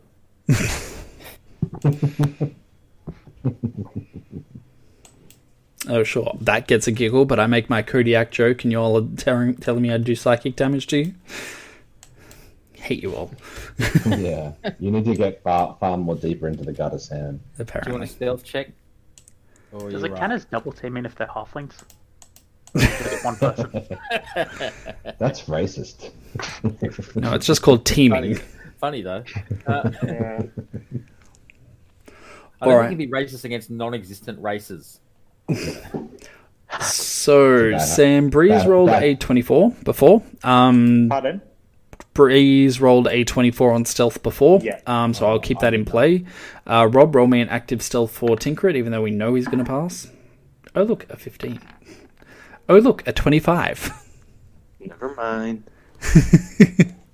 All right, the two of you are going to be able to sneak in with no problem. Uh, after you, sir. I sign in can thieves can't. I'll um cast magic illusion with the word shh. Minor illusion. I didn't say anything. It was just my fingers. Your I very loud again- fingers. I say again with my fingers. The wind where your fingers move is, is too audible. All right, I guess we creep up, and both of us are gonna on the the count of a fingered one, two, three. We're both gonna um, try and end this this thing's life. All right. Do you do it on three, or do you do it on like the beat after three? Don't confuse it. I move my on fingers again. three. I go on three. Yeah. Okay, let me give you guys a um, little bit of a stakes here. So he is currently unarmored, so his armor class is going to be a flat 10. If you roll a 14, it- then you will do critical damage. If you guys roll an 18 to hit him, then you will outright kill him. Cool. Seems a bit easy. He's asleep. No armor. Okay. On the count of three, One, two, two, three. three. All right. I'm good. All right. So, Rob, you got a 15 with your um, attack, so you're going to do a, lo- a massive amount of damage. Oh, I get advantage too. Sorry, because the shrimp is there. How about that? Okay, so 26. You'll How do you outright. distract a sleeping ogre. I don't know. But S- Sam, with Breeze, you rolled your unnatural 20 first, so um, flavor it up for me, the two of you. How do you off this guy? Um, I mean, I'm gonna gently wake him up so that he's awake when I do it, and then I'm gonna slice his throat. At least you have some honor. You need to be awake for this. Die. My rapier is called a mind blade rapier, so I stick it right through his mind, in one ear, out the other ear. Harsh. All right. So the ogre uh, wakes up very briefly and gives a pained whimper as you respective, uh, respectively slit his throat and pierce him in the brain or the mind, one of the two. Um, he struggles for a brief two, three seconds, and then he just falls, um, lapsed. I sign high five. I do a minor illusion of a hand high fiving. All right. So the rest of this room is fairly large. You can see that it seems to have been used as, I suppose, a mixture of a training room. As you can see that there are various fixtures on the wall, which, though very old, might be able to hold some weapons. If uh, revitalized, then they definitely can. Uh, you can also see some areas at the other end which seem to contain um, tables, so either for study or presumably for eating. It looks like this seems to be an, kind of all in one room. Okay. Can I search the corpse for anything useful? Yes, you may. Well, considering I described him before, uh, you will be able to pick up a the O- Oni's weapon. Um, at the current time, it just um, would regard that as being a glaive, so it's a melee weapon. I don't know if you're familiar.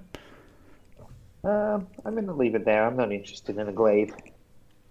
Yep. All right. And aside from that, you are able to find a component pouch containing the um the magical items that the Oni requires for his or her spell casting. So for the most part, it's fairly uh, useless to you. But Can't But tell what gender they are at this stage. well, if you would like to roll, Um, What? What? Uh, don't. No. Uh, it's just the way he's. Uh, I would have thought we would have worked out if they're a male or female by the time we killed them. He said I- saw I her didn't- pouch. I didn't kill them in such a way as to find out. They're ogres. how dare you assume their gender? They actually have a hidden fourth gender. Oh, really? Or All right. Um, what was I saying? Um, So yes, component pouch. Um, it is fairly um, tapped out, but when you open it up, you are able to find what looks like a few gold coins, an opal worth about twenty gold pieces, and where is my common magic items table? Do do do do do do. Nope, that's not it. Um, and you are able to see that it seems to have a single spell scroll. Exactly what it has on it, I will later determine. Mage hand. pocket that. Sorry? I will pocket that for now in my bag, and whoever it helps the most, I will give it to Can we come in? later. All right. Can we come in now? Yeah, I'm going to go to the door and. Um, Just guys, message- I this room's messaged a bit Stone clear. I messaged Stone and say, "Come in." Quiet, like. Stop, stop, stop. All right. So, you guys begin to search through the room, and you can see that there seems to be two doors leading off and further into the main structure of the guild hall itself. Um, one, upon looking out with a very careful look, you are able to ascertain this one seems to be a courtyard. You aren't entirely sure um, whether there's actually anything in there, as you're being too careful to uh, make sure you're not actually seen. But those of you who inspect over here will stop at the door as you can hear two voices sounding. Um, just quickly, um, could I have a look at that at that glaive and maybe pocket it? Yeah, if you'd like. Cool. I'm gonna use a glaive instead of a longsword. getting all fancy up in here. Yeah. Leave. Can anyone understand what they're saying? I'm just wondering if we don't try and lure one or two of them out by pretending to be their uh, their Yeah. uh, dead friend. I'm going to do that and use deception or performance to throw my voice. Maybe none of us speak their language. Well, I don't know what their language is. All right, so they are speaking to each other. Um, for those of you, do any of you understand giant? No. Nah. Damn, where's where's Morkan when you need him? I, I speak the opposite. I speak halfling. All right, so yes, you're unable to understand exactly what they're saying. Now, it sounds like they are fairly close to the door. Um, if you open the door and immediately attack, you might be able to get a surprise round to try and take them out, but likewise, it could leave you guys open to an immediate reprisal. Is it, which door is this? The one you're talking about? Nope, That is- this one. This one. The one with four pulses on it, apparently. But Trimp's up here. Can he see that there's? Is that two of them in there? Um, Solturum is able to, from his previous exploration through the window, can confirm that there are two in this particular one. Um, Trimp going invisibly. Oh, roll me a active stealth to see if you can open the door without notifying them. Him? Right. That should be interesting.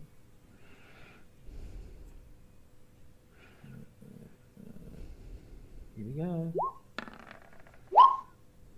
All right. So Trimp rolls a 16. Um, so that is going to be a success, and he'll be able to peer in. Do you want to flavor that up at all? Um, he sticks his little claw in the lock and goes gently pushes it open and sticks his ugly noggin through the the, the, the small area that he's left and um, quickly has a peek around and and messages me just two just two boss although they're big fuckers Yeah, it occurred to me that they have large stat blocks, so I should probably uh, alter that. Yep. Um, my suggestion, chaps, is that we, we know there are two in this room, and we should knock them off rather than go into a room where we think there is at least two. Right, yeah, you do have a point there. Oh. Don't mind me, I'm just manipulating. so I was a confused. Big I was back like- alive. He's Um, under the bed now. We have to hide his body somehow. Right, that's right. Non, non-suspectly. So I suggest we um, go and attack these motherfuckers. I Motherfuckers. think that's wise. Sounds good. We could draw them into the courtyard um, and maybe get a surprise on them. Yes, I think that's a good idea. That way we don't ruin the nice furnishings. Yeah. How will we do this without uh, alerting the rest of them? Well, we could just drop a bottle. No, no, Uh, but we get. bottle. But it- won't the at least two in the other room hear all this? I assume, yeah, the fighting will be loud. Maybe. Well, at least they'll have to um, take a while to get to our location anyway. Why don't Why don't we set a trap at the door at the only way in? That way, if they do hear us while we're fighting the other ones, Yeah, caltrops. We put some. Let's put some caltrops here, and Hmm. ball bearings. Does And anyone we have could do- silence? ooh, silence is a good idea. Do we have it though? I do not. I'm more about noise, as you'd be aware. Oh you yeah. could put more tra- more traps here as well, just to make it twice as hard to get to us. Or Why in not? here. Why not? Yeah. that- Okay, and then let's all move in. Okay, let's sneak through the door. I'll, I'll go put some ball bearings over here. I'll sneak over here and put ball bearings at the, the front of the door, Yeah. where they were. I put c- caltrops as well. Oh, let's see if we can find the ball bearings again. Doo, doo, doo, doo. Okay, so they're going there, right? Yeah. Alright. In that case, I might cast. Uh, where is it? Is it entangle? No, it's not entangle. It's spike growth. Where is it? Okay. Sam, can I use my surprisingly high survival to try and make the uh, caltrops, you know, work them into a bit more of a trap that might do even more damage? Ooh, you know what? I am willing for you to try and allow that. You are, dear boy. He's Kevin McAllistering it. Oh, Pretty good. All right. So you have taken the time, as far as things go, to ensure that your caltrops are pretty much as good as they can be, at least with a short period of time. Unfortunately, with a 16, it's not going to be enough to upgrade them further. Um, but yes, I'm also going to cast spike growth. Um, I'll probably put it. I'll put it in there when we all walk in, after we're all in that section. That's quite wonderful. isn't?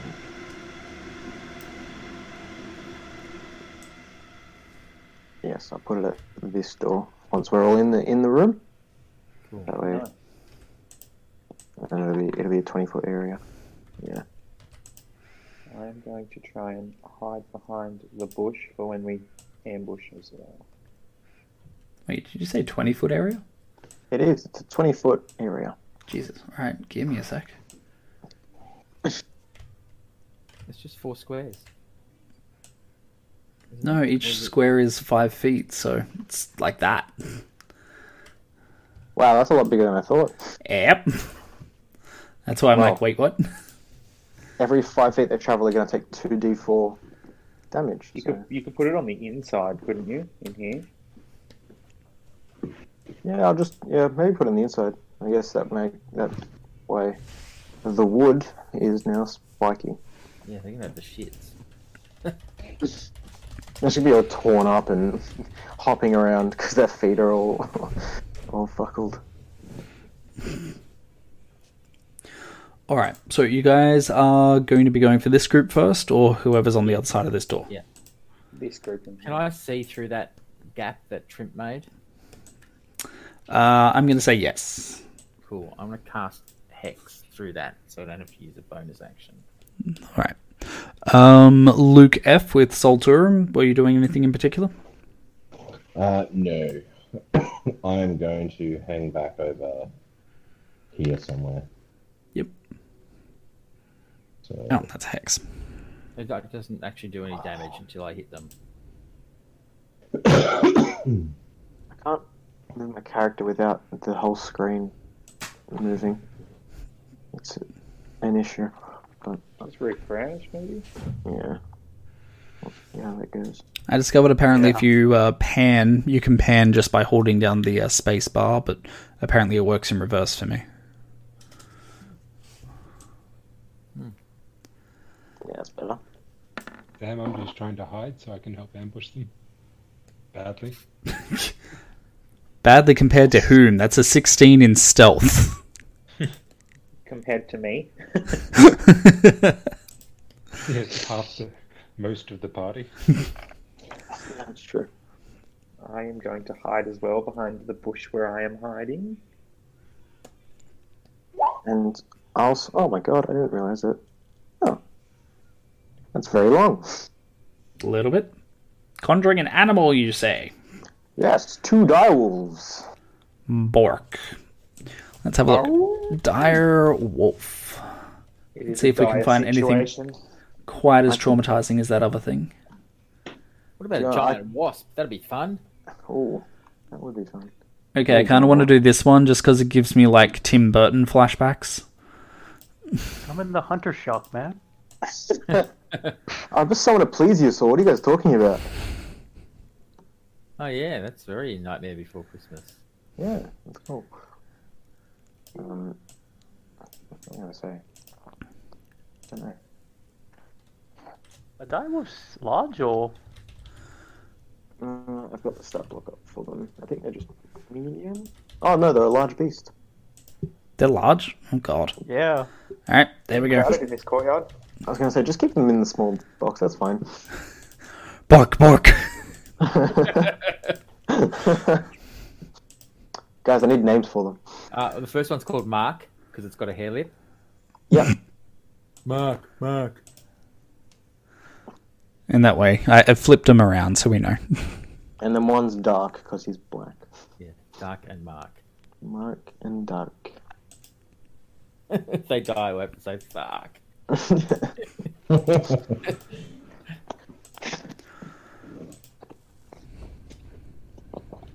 Okay. You guys good? I think we're ready. Initiative, what do you want? How are we going to lure them out through the door? Uh, I'll just say something. Hello.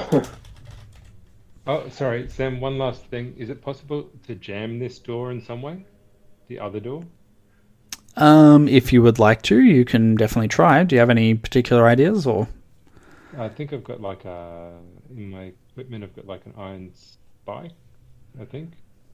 So I can maybe try and spike the door. Might be noisy. Oh. Mm, true. Because I just think whatever we do to lure them out, like, is Oh, I also mean- going to lure out the other two. Un- un- unless you push it in under the door and it acts like a doorstop. But whether Yeah. it's Spike- worthwhile. Spike growth's all here, right? 20 feet here. yeah, cool. It's All over right. here and then, yeah, but It'll be alright. Yeah, Yeah. let's lure them out. Sorry. Um, with my performance and telling stories and tales and using things like that, would I know any words of giant? Morkan. Let's say Morkan taught you a couple of swears. Apparently Maybe not, but I'm willing to let you roll a history check to find out. Okay. This will be fun. He's plus one. A nine. You recall some of the swear words that Morkan might have muttered here and there, but that Okay, cool. at least you you assume that they're swear words. You just heard him muttering this one word a lot, but it actually turns out to be the giant word for union. Okay.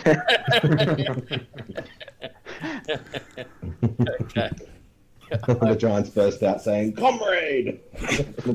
Yes, I'm gonna cast.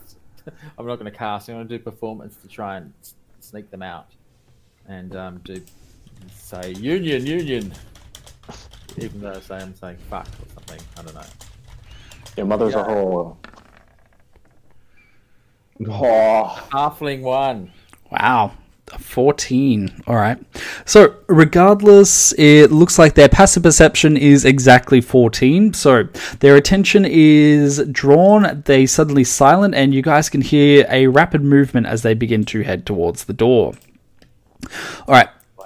This one will open the door, and I'm assuming you guys would like to do your prepared actions from here. Yep, I'm gonna stab the fucker. All right. Hit me. I, I prefer to hit him. Did you want um reaction? Do you want um see who goes first? initiative. Yep, if you guys, yep, sorry, we'll do that. Um, everybody roll into initiative. Derp, derp, derp, derp. Oh, chaos. Get to roll again, right? Natural one. Does somebody have initiative at advantage? Me. Yeah, okay, go you. I have a uh, rapier of warning. Oh, yeah, that's true. Sorry, I just don't see people doing it at advantage all that often. All right, so Norloth. Um, I think that is you. Norloth has an initiative of seven. Wait, twelve. Twelve was rolled to. Yeah, sorry, double rolled. Alright. And Breeze got an initiative of six. Where is Breeze? Um, do I get to roll again for the halfling one, or does that not count for initiative? I mean, you can if you want, but honestly, it's initiative. Well, I did because I got a 23. It's probably a little more handy. Wait, you did? Where? Oh, Yeah, I'm on the order. scroll down. It helps if I scroll down. Alright. And Rithgar got a 24. That is Rithgar. With 22 without advantage.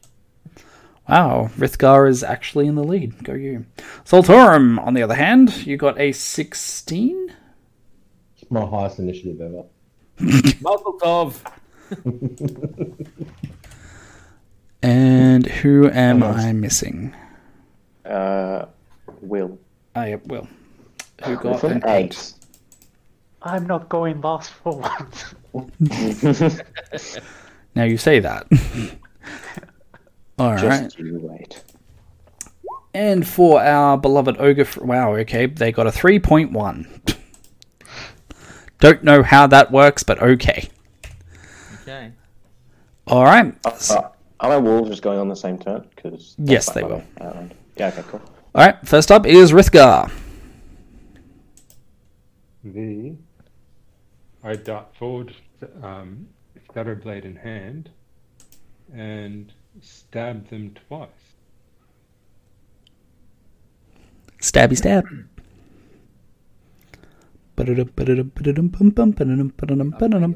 Rapier. Rapier. And dice everywhere. That is a nat 20. I'm assuming you would like to store that? Yes, please. And now you're coming equal second with Luke E. Alright, let's have a look here. So, total amount of damage is going to be 14 plus that 26, double that to 52, and double that again. Okay, so 64 damage on this guy. Um, do you want to provide any flavor for it? The uh, as the door opens, I explode forth, yelling, uh, screaming, "Die, heretic!" and uh, splash him deeply into slash deeply into his chest before uh, using my reaction to bounce backwards and uh, get back round the corner. Yep. And yeah, to disengage and get back round the corner, out of sight. Excellent. Wait, so you got two attacks or just the one? Uh, I get two attacks on my first round because I'm a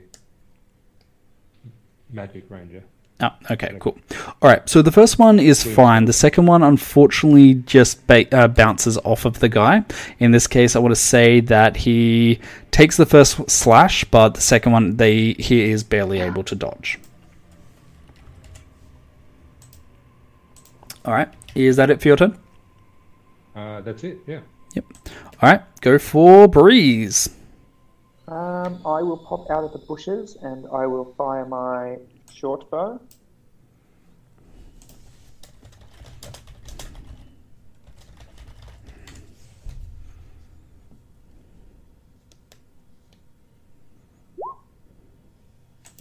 I assume I miss with 13. That is correct. All right, how do you miss? Um, I just, yeah, my fingers slip on the string and I end up hitting the wall next Sure, to you don't have advantage. You've got Shrimp right next to him, and me. Providing the help function, or Yes, Shrimp is always helping in combat. okay. He's good like that. Until the first time you manage to roll a nat one and accidentally shoot Trimp. Does a 16 hit? A 16 does hit. Well, then I do 23 damage and I don't slip on the string. I just shoot an arrow right into his chest. You have Oh. this weird moment where you thought you slipped your finger on the string, but then it didn't actually happen. You're a bit confused. Trip just picks up your arrow and stabs the Oni with it. Trimp is actually a monk and just mid-air just redirects the arrow to where it needs to be. All right, and that's it for your turn, or you have a second? Um, I am going to use my action to hide again behind the bushes. Yep. And that's my turn. Okay. Tinkret. Tinkret, because he's a halfling, can move into the space, so he's got five foot around them, so he can actually attack both at once. And he's going to use um, slashing, the, the slashing, uh, the, the flourish, so that he can get them. So I'll just click off one of my bardic inspirations, and I will attack. And I get advantage. Get advantage. Can you roll again, please? oh, holy shit. Does it miss? Or hit? Misses, surprisingly. Okay. So that's my first attack. Second attack. Is a hit. I'll just try again. Critical. One second.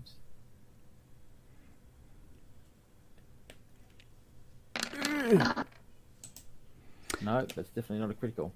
Hmm. Okay, so he does eight, eight. Uh, take away four because the hex, the, the hex bl- blade's curse is not on him. Fifteen. Uh, Twenty-three plus um, two d eight for um, green flame blade and one d eight for the slashing flourish. Another fourteen and a d six for the hex on him. How do you do green flame blade if you've got two attacks? Green flame blade is every attack, isn't it? No, it's just a spell. Oh, I've always done that. Isn't Green Flame Blade a cantrip and you can only do it on one of the attacks? It should only be you do that with the attack, so casting that would only allow you to do one attack. Yeah. But does it proc if I don't hit? Yeah, because you're still casting the spell on that attack. Yeah, because it's part of an action and you must use the melee attack with a weapon against one creature Mhm. within the spell's range. I don't think you can even multi-attack with that. No, it's just on one attack. Target hit. Hit. But you're spending the action casting the spell, not actually using the attack action. not So- actually- no, no, it's it's not part of the action. attack. It's not an action. Yeah, so it's when you attack. Part of the action used to cast a spell, you must make a melee attack with this weapon against one creature with the spell's range, otherwise the spell fails. On a hit, the target suffers. Da, da, da, da, da. Second creature takes fire damage. doesn't say you can only cast it once. It says with on a, a, an yeah, attack. but you, you're using your action to cast the spell. But it's not an action. There's no action. Oh no, it is It's casting bonus time. One action. action. Yeah, so that's not actually using the attack action, so you don't even get you wouldn't even get multi-attack. Oh, that sucks. All right, no green flame blade then. So he gets one additional one d eight. And Rob's like, you just halved my damage output. Not And hard. Michael learnt not to ask questions. Where's my thanks, Sam? We have to go back and remove all those d8s. So one one d eight. It's only one d eight from the slashing flourish. That's Alright. five, and then the d six. So, which one are you hitting? This one or the top one? Well, I because it's slashing flourish, I get both.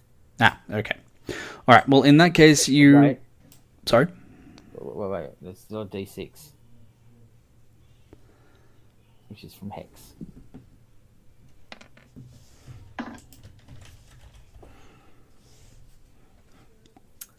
So that's yes, my second attack. So it was on him, and he only got the d8 from the slashing. So this one. No, the other guy. This guy got the full attack. Sorry, this guy got the full attack. Yep. This guy got the the d8 plus he gets the plus five from hex. Okay. So thirteen. All right. Um, how would you like to kill this one? Um, he gets impaled upwards. Oh, look, I've been impaled. And then I move forward to the next dude. Alrighty. Third haste-based attack. So, for anybody watching, um, as Tinkrit takes on this nine to ten foot tall ogre, you almost get the sensation of somebody yelling timber as the ogre begins to wobble back and forth before eventually slamming face down, pretty much barely a- avoiding Tinkrit um, onto the pavement of the courtyard. You know what? I had Yoda in Attack of- in the Phantom Menace. That fight scene at the end with Count Count Dooku in my mind. Then. should do an acrobatics roll I'm at it, Okay.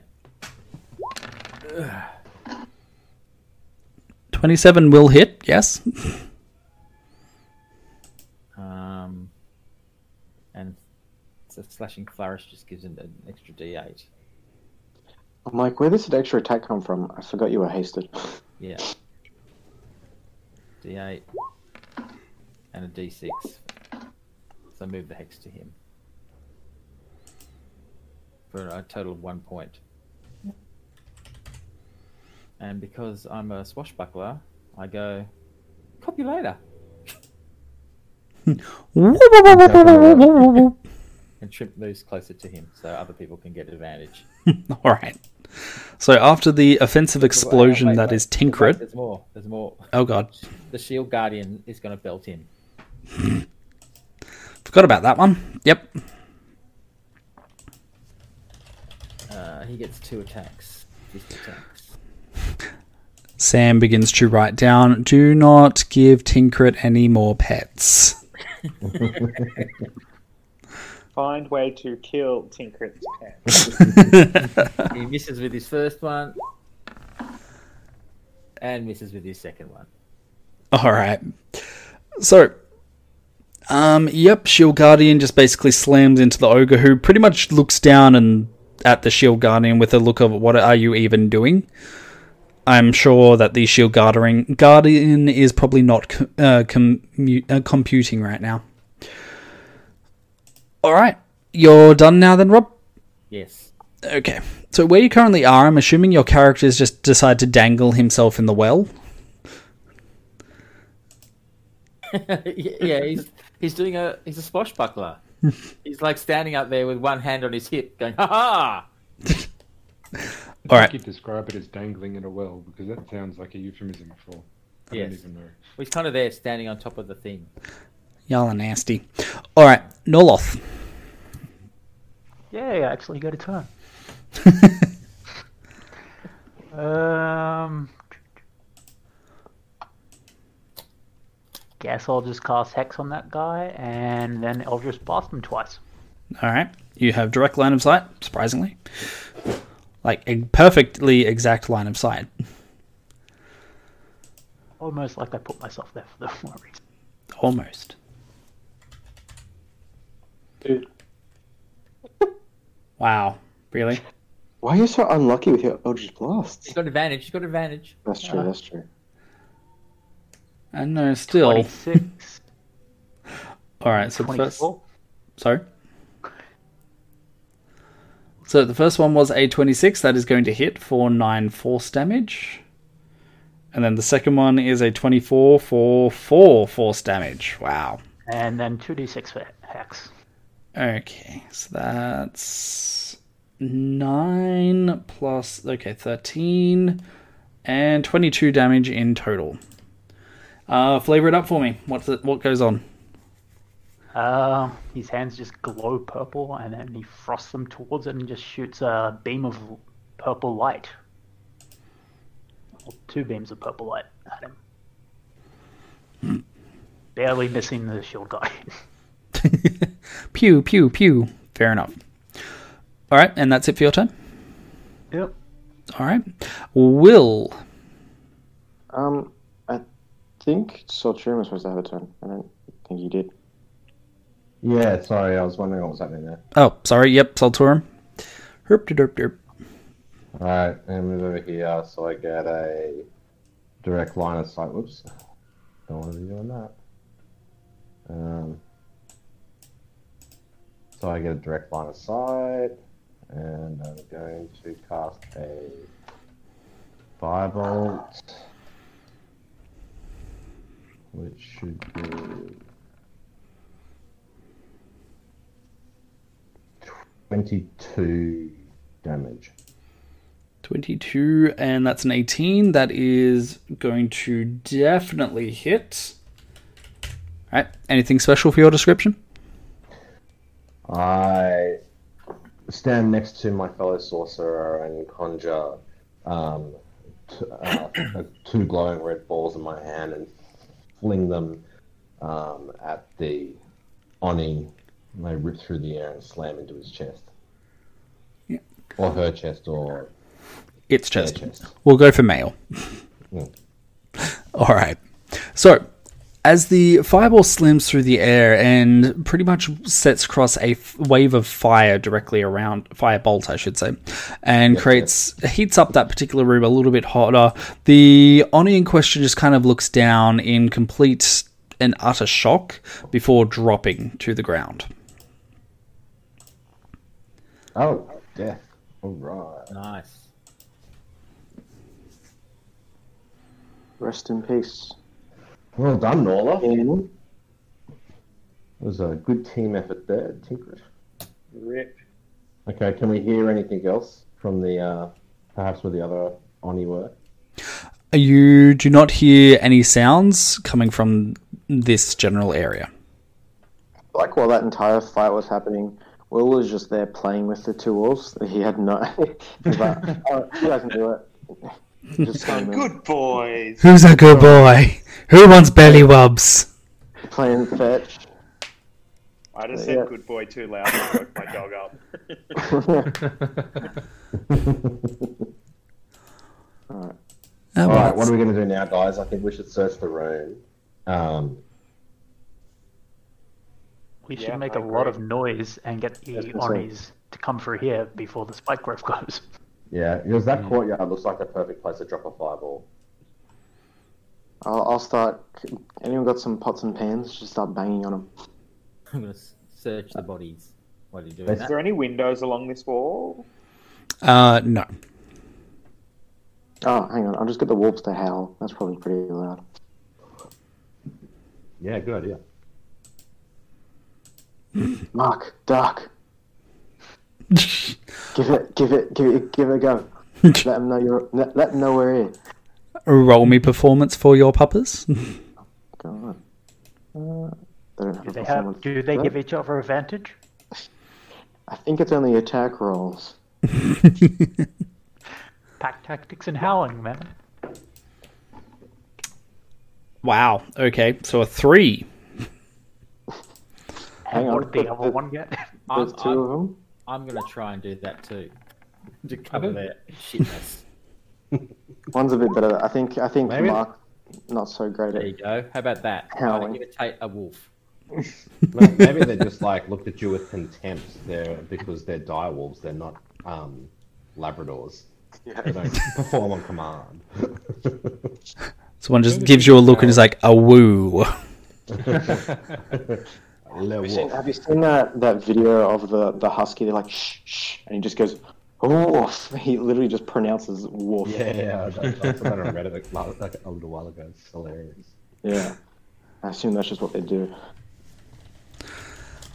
Both of them harumph. All right. So Tinkrit, on the other hand, picks up the slack and um, manages to release a very lifelike howling um, to the point that even the wolves look at him in complete startlement. And in return, you guys can hear a quick exchange of um, conversation between two more Onis before there is a loud slamming noise and then yelping as they walk into the spikes over here. Um, how much damage is that going to be again, Michael? Uh, not me. But I think the answer is 2d6. The Caltrops. Yeah, D4. the, the caltrops. Uh, I think I had it up there earlier on. somewhere. That takes one it? piercing damage. There we go. Slows him down, does all the nasty things. Okay, give me a sec. You take one piercing damage. Then they have to make DC 13 dex saves to not fall over in the ball bearings. Well, Shouldn't they just keep tripping? Yeah, the first one fails, so he just immediately. You guys hear a th- thwump as he hits the ground, enough that it resonates into here. The other one, you hear a strange cackling noise and um, a bit more of a silence before the two of them continue their running out. It's a DC, it's a DC 15 for the Caltrops, by the way. Oh, okay. So there's two thumps if that's the case. thwump, thwump. So not going to be any hilarious cackling. It's just going to be a rambling at each other. Um, all right, so it takes another minute before pretty much just at this point, I'm assuming this is a comedy skit where there's another thump. And then, as they presumably come across the dead body of their companion, you can hear yells. They open the door and immediately step out into the spike Um, when they do that, can I cast this? Oh, wait, that's not... Hunger of Hadar. DC 19. Holy crap, they're probably not going to pass this one. Alright, that is a 9 followed by a 12. They both fail. So, spell flavor. You open a gateway to the dark between stars, a region infested with unknown horrors. A 20 foot radius sphere of dark blackness and bitter cold appears centered on a point within range. Where would you gonna put like that to exactly center where this? that spike growth is. Exactly where it is. Alright. One Um, to the left, maybe. You might as well just have it. Yeah, but then who's that? They're in it. Oh yeah. that That's would be bad. me. You would have had a chance to move with all their chase running. let's see what happens when I type in void. Hang on, just just get some freehand. We'll go black and just have a bit of a scribble. Woof. Here you go. Is that the handle? Very handle? artistic. it looks like a poor Batman outline. Um, how big is looks like- oh, 20 foot like radius? Okay, it's going to be the exact same. I don't even know what's in that thing. Just pretend that there's nothing in that black circle. Okay, there's nothing in that black circle. Well, Excellent. Billnies are dead. Let's move Yeah, on. they- oh, no, there they are. They've opened a portal. I yell. Okay. All right. So for spikes, um, spike growth. 3d4 per 5 feet of movement. Okay, so they would move a total of 10 feet, so I'm going to say that's going to be 4d4. Yeah. That's going to be per thing. Um, ugh, 4d4. It's also difficult terrain. Okay, so 9 each damage. Alright, and now we can roll the damage for what's his face for the Hadar thing. Hunger of Hadar. Um, any creature that starts to turn it in the area. Hadar, Hadar the horrible. Yeah, that one. Just one. You're getting into Sam territory with that one, mate. It's it ends up isn't it 46? Because it's 2d6 cold and 2d6 when they enter, 2d6 every turn they're in there, and 2d6 at the start of the turn. Right. It's a weird one. So as long as we keep them in there, they're fucked. Yeah. Alright. out. So because of their movement, they're going to have to end their turn there, so that's going to take 2d6 damage. Where the heck did you find this spell? um, so they need to make the dex save now. Yep. Uh, 5 and a 12. Again, they both fail, so 2d6 against them. I like that description. Any creature that ends its turn in the area must succeed on a dexterity saving throw or take acid damage as milky, otherworldly tentacles rub against it. Yeah, great. Ew. Yep. Ew, ew, ew. What is it? Ew. The hunger Well, of that hentai. All our characters are just walking in I here. don't know where this is going. The hunger- yes. So these are go onis, right? Uh, no. Uh, Let's uh, just uh, stop. This is going. This is. This is. I didn't say it. You didn't even spa- say it right. Whatever podcasting service we're on is just going to ban us in a sec. we're never getting sponsored. Sam, like you- you're spelling it wrong. Yes. Sorry. All right. So they end their turn there, and they're taking damage. Um. All right. So that pretty much brings us out of the bonus round that I'm going to give you guys again, and let's restart with Rithgar. The. Am I a position? Am I? Am I in a position to hide where I am? Uh, where are you? There. Uh, behind the well. Uh, you can possibly duck beneath the lip of the well, or throw yourself in the well. Kind of your call. Can I use that as a bonus action and then ready my actual action to stab them if they come past? Because I feel like charging into the abyss wouldn't be wise. It's the demon abyss running that. Yeah. All right. I yell, back to hell with you in charging. Oh, really? You're crazy, bro. That's his character. Uh, so, how, what save do I need to fail? Um, Dexterity. It's- I don't think it's a save to start with. It's a save it at the end of your turn. Uh, Do I just take damage as I charge in? No, surprisingly. If you start your turn there, you'll take 2d6, but if you end your turn here, you'll take 2d6 acid. And uh, And don't forget you're also jumping across spikes as well now, so. Well, he didn't start his turn in there, so he doesn't take the cold damage, and hopefully he'll disengage, so he doesn't Mm. end there. the um, do I need so do I need to take any checks then? Um, dexterity for the spikes, I believe. No, it's not. It's just per movement. Oh, okay. There's no, there's no check for it. Okay, sorry. In That's that case, I'll hit him. Well, apparently you're. I'm going to use my 16. So, ages and ages ago, I rolled my. It's not precognition, it's Portent. uh, Portent, that's it. portent. Thank you, sorry. I rolled a 16 and a 3. I'm going to use my 16 to hit it once. Yep. So,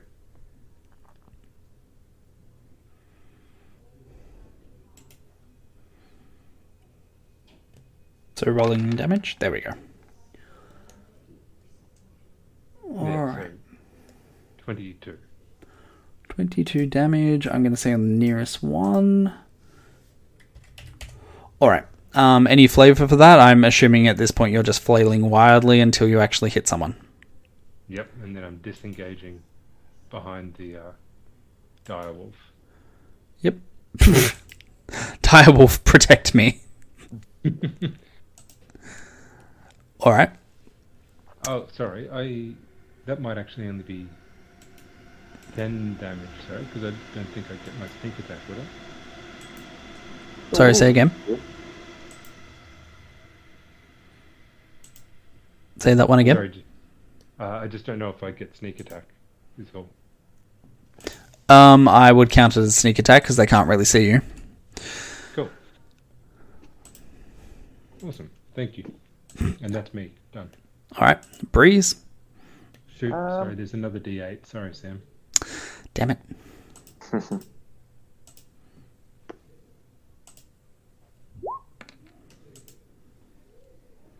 And that's a two. Alright. Now Breeze. Breeze is going to cast Shadow Blade, hmm and he is going to throw it at the one on the left hand side. Right here. Yep. We'll just make a normal melee. At least where you assume he still is. Well, if it's uh, is he in magical darkness? Is that what it is? I think yes. Open a gateway. have a, 20 foot radius sphere of darkness and bitter cold. Yeah. I have advantage on that then with Shadow Blade. I will roll twice. Where is my- I just have to do it with a normal melee attack, I think.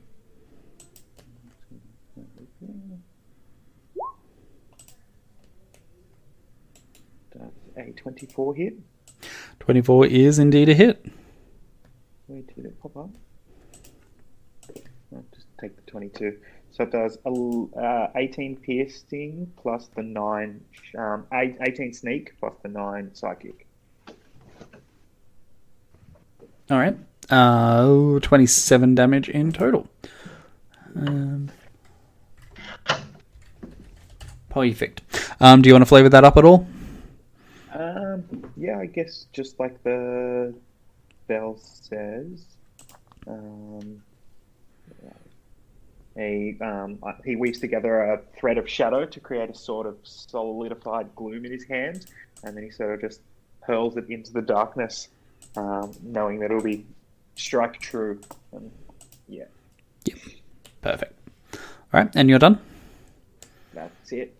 All right, everybody. Tinkrit is about to do his turn, so go to the bathroom, get water, replenish the cups of tea, while Rob rolls all his dice. Good idea. I'm gonna make a cup of tea. Um, I'm going to move in there as well. Ugh, taking so long. What is that? Oh, it's a hit. I get advantage. I'm going to try again. Oh, I get to roll that. So 16 followed by a nat 1, which you get to re-roll because you're a jerk. Followed by a 19 instead. Both Uh, hit. Ignore, ignore the plus four, but it does get a green flame blade. 25. um, and add and a slashing slashing flourish to one of those. That goes to so the the last two damages. Oh, hang on, I got to roll d6. The hex, which I moved to them. So, I'll yeah, put it those- this way, Rob. You're going to be able to kill both of them. Okay, sorry. All right, they're dead. Cool. Flavor it up for us. What happens while you're in the deep, dark, cold void?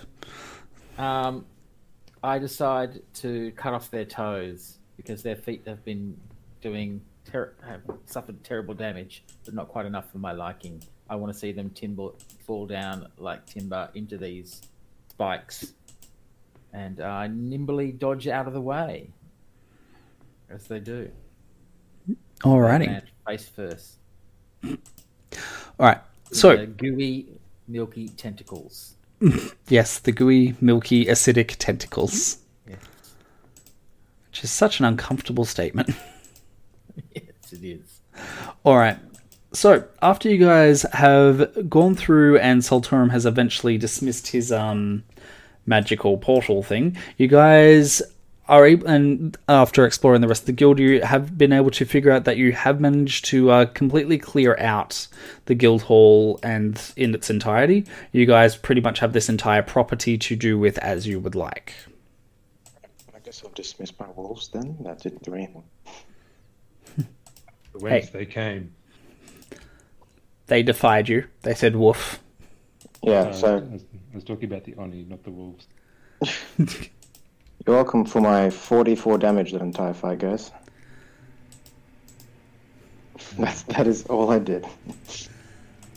Aw, you helped. Come on. It's not your job anymore. I didn't do anything. Could have got angry. Now you I know didn't get. I didn't get a turn. Did you not? Oh, because you, No. you summoned. no, I saw him before the fight, and then um, we, you guys killed him before my first turn, and then the other guys came in, and you guys killed him before my next turn. So I'm just like, okay. Olga's like, ha, see, it ain't so easy, is it? You did, you did slow them down though. No. That's alright, I don't mind.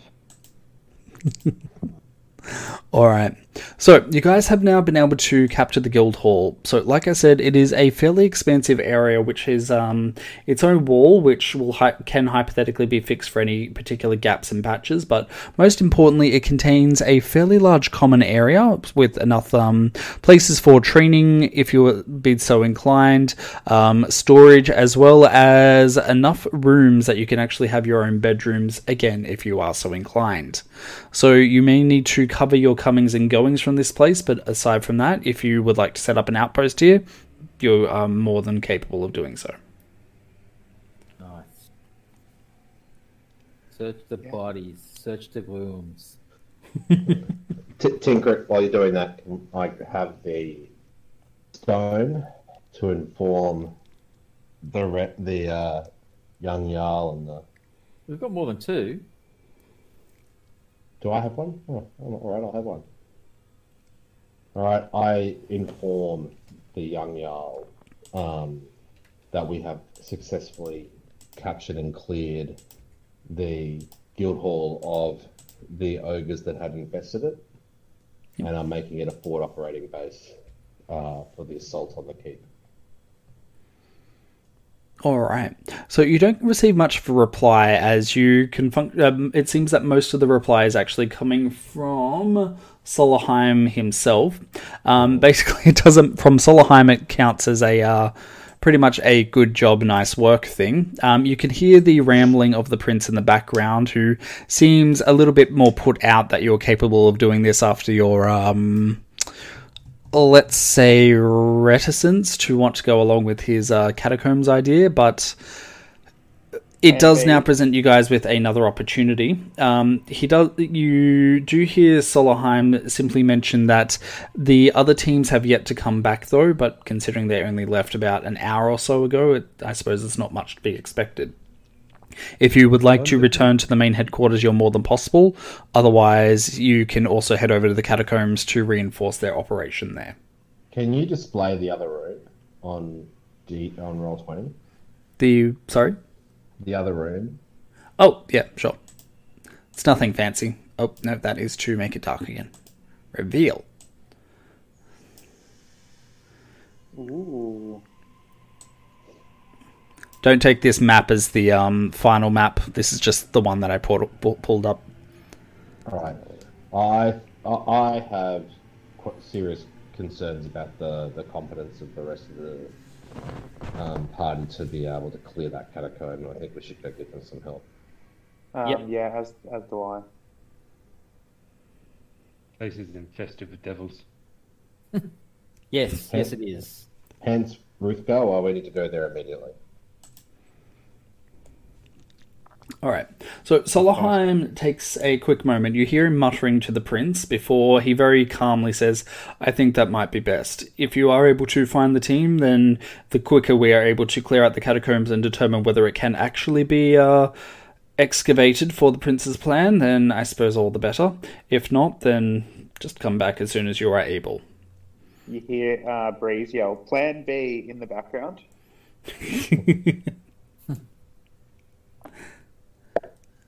All right. So you guys want to just immediately move on to the catacombs?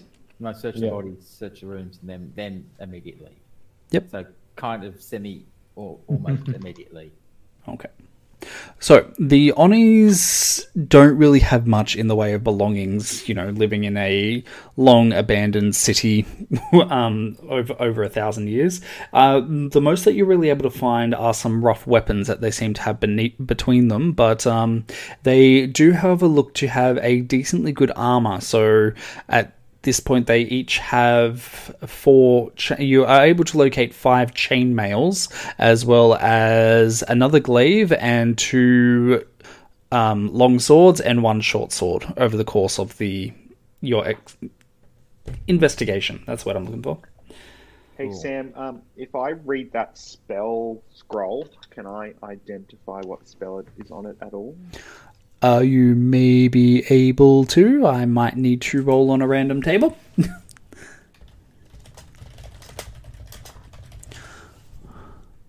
Let's have a look. Oh god. That was way too complicated. All right um go to the all classes section. Yep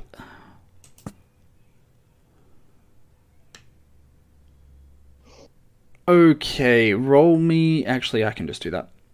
Um, I'm going to give you a level 1 spell. 1d67. That is a 61. oh, really? Alright, so this the spell scroll that you have picked up is a spell scroll of sleep. Okay. That's pretty good. At what level? Level 1. That's pretty shit.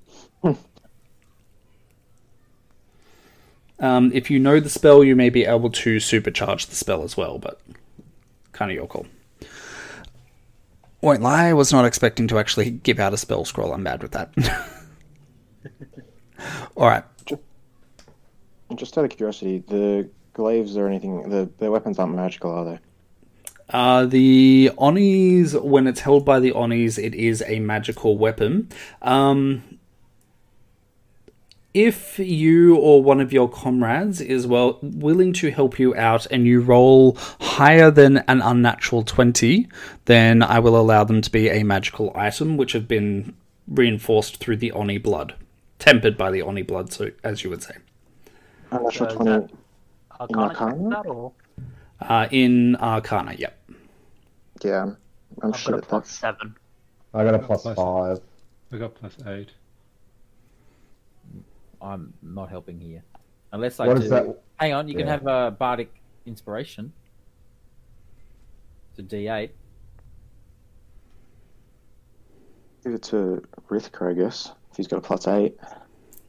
Yeah. All right hit me up michael let's see if you can empower this uh, glaive with oni properties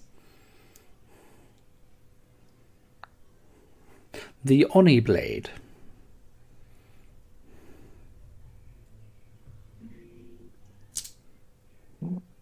He's leaving us all in suspense. Ooh.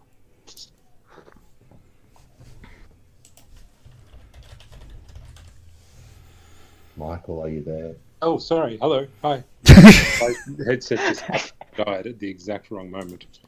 Oh, okay. Um, yep, roll us Arcana.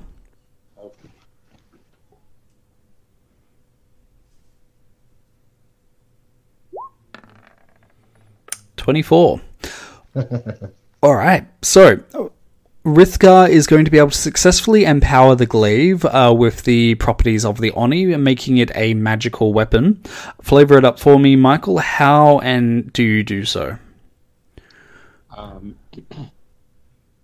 probably by accident, because I'm mostly trying to purge the demonic energy that floods through this through this uh, fell weapon, and in the process of just sort of blasting it with holy power, maybe I uh, uh, turn it into infuse it instead with uh, you know holy energy instead by by, by mistake.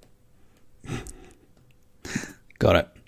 All right. Um, since you're the one creating it, uh, is- uh, does that create any changes to the weapon itself vi- visually? Uh, maybe it glows. Gives off casts off a dim light, maybe. Yep. When when goblins are nearby. Well, when devils are nearby, so constantly. Pull and the, and the pull I, it. t- I told you just- he's, he's not a fiend. Alrighty. So, with the preparations in mind, and I assume um, Will very happy with his new weapon, you guys head over to the nearest entrance of the catacombs. So, uh, would you guys like to do more stealth checks to ensure that you aren't detected outside? Sure. Yep. Quick thing: Do these Onis have horn? Um, let me look at the flavor. That doesn't Yeah. tell me. Can we harvest them? Yeah. I don't think Onis have horns, but they have very sharp claws. Number four for me. Wow, go you. Catching fast. Wait, are we stealthing? We're rolling stealth as the party again. Don't worry, I think Yeah, I, my I didn't 33, it. my 3300 covered anyway. Well done, Luke. Ah, Addison. Oh,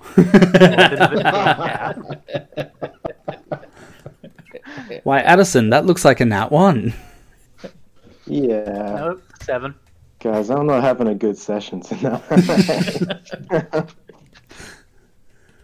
So, uh, would you like that used, Addison, or would you like that stored? hmm. I think I'll use it because there's a nat 20 at play here too. it's true. Oh, all right. Hmm, what to do here? Just trying to think. And a nat one. Just just Breeze and Tinkrit have sixty in stealth. All right. Um, uh, Sam, I'm going to leave this one up to you. If you provide me good enough flavor that I go, okay, yeah, that's cool, that's awesome, I will allow your nat 20 here to cancel out Addison's nat 1. Talk about putting the pressure on me. Yep. All right, Rules- so I'm just gonna let you know. Will's probably still chatting with with the wolves. Uh, we're very loud. okay, I guess I'm I'm gonna turn around and um I'm gonna like just like mouth, "Are you serious?" And then I'm gonna walk over and I'm gonna be like pointing to the ground and I'm gonna be like, "See that broken bottle? You don't want to step on that again. See those twigs over there? You don't want to step on that either. These are the things you avoid. Come on, mate." I, I bring my hand up into uh, as a mouth gesture and go. One of the So- wolves intentionally goes out of its way to step on first the bottle and then the twig. So the wolf, this fucking guy. Uh, with that, have I learned? Um, I wish I learnt sleep because I'd use it now. You have that scroll. Pulls out scroll, wallops both uh, of the wolves on their nose with it. yeah. All right. Um not good enough to cancel out the one. So, what can I do from here? You have wolves, you're being very loud. Hmm. They're just normal dire wolves. Brand new glowing glaive. Which I'm probably raving on about. All right. So, the direwolves, apparently already sick of the topic of your glaive, do probably the worst possible thing for you. And one suddenly bumps against you, causing you to stumble very briefly, but enough that the other one leaps through the air, snatches your glaive up, and then promptly runs off with it. Fucking, fucking shit. So, the ensuing chase is incredibly loud and very boisterous. And Benny Hill. very Benny Hill. And pretty much everyone, including Solturum, which is probably the biggest hint that you should know that you've uh, done messed up, um, pretty much spend the entire time looking incredibly incredulous and then eventually just giving into the okay, yep, this is happening, we can't stop this, it's a train wreck, let's keep watching. Of Will chasing these wolves. Now, for whatever reason or whatever goes on, the wolves seem to reach a natural tether away from their summoned master, and there is a sudden yipping noise as both of them abruptly disappear, taking your glaive with you with them. Right. Fucking hell. He's fucking Mark Mark fucking Bark. Fucking useless pieces of shit. Fuck. This is why we can't have nice things, man. Right. Hey Rifka, do you, do you reckon we can go back and get another one? I'm gonna take that. No. No, uh, right, okay. I just feel sorry for Norloth and Solturum, who actually made good stealth checks for probably the first and only time in their existence. Hey, um, totally fucked up. I'm casting invisibility on myself and flying back to the catacombs entrance. While he's um while he's saying, "Hey, uh, um, Rithka, can we go back and get one?" I'm gonna cast minor illusion to make a hand that's kind of like talking back at him, like he did to me. You know what? I used to like you, Breeze. Fucking, you're, you're on you're on your limit. You're on thin ice, mate. Fucking twat. Absolute fucking wanker. All right, I've got, I'm annoyed now.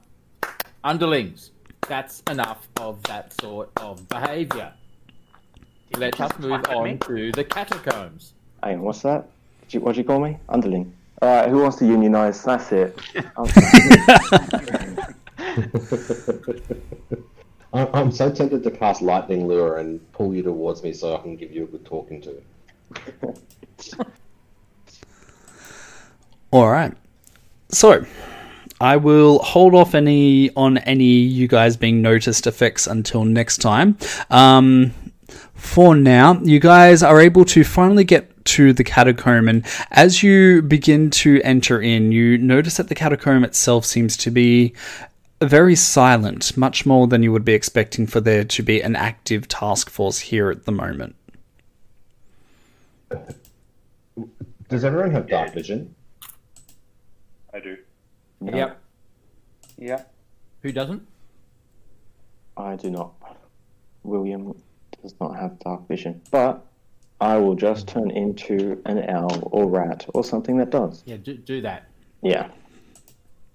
You're holding us back today, Will. Right. Yeah. Okay. Yes, you are. You are not going to be MVP. Let me just say that. Oh, don't worry. I did not think I would be. Tinker, do you remember that guy who used to have more Con? Yeah. Yes, the pl- the plus four to save.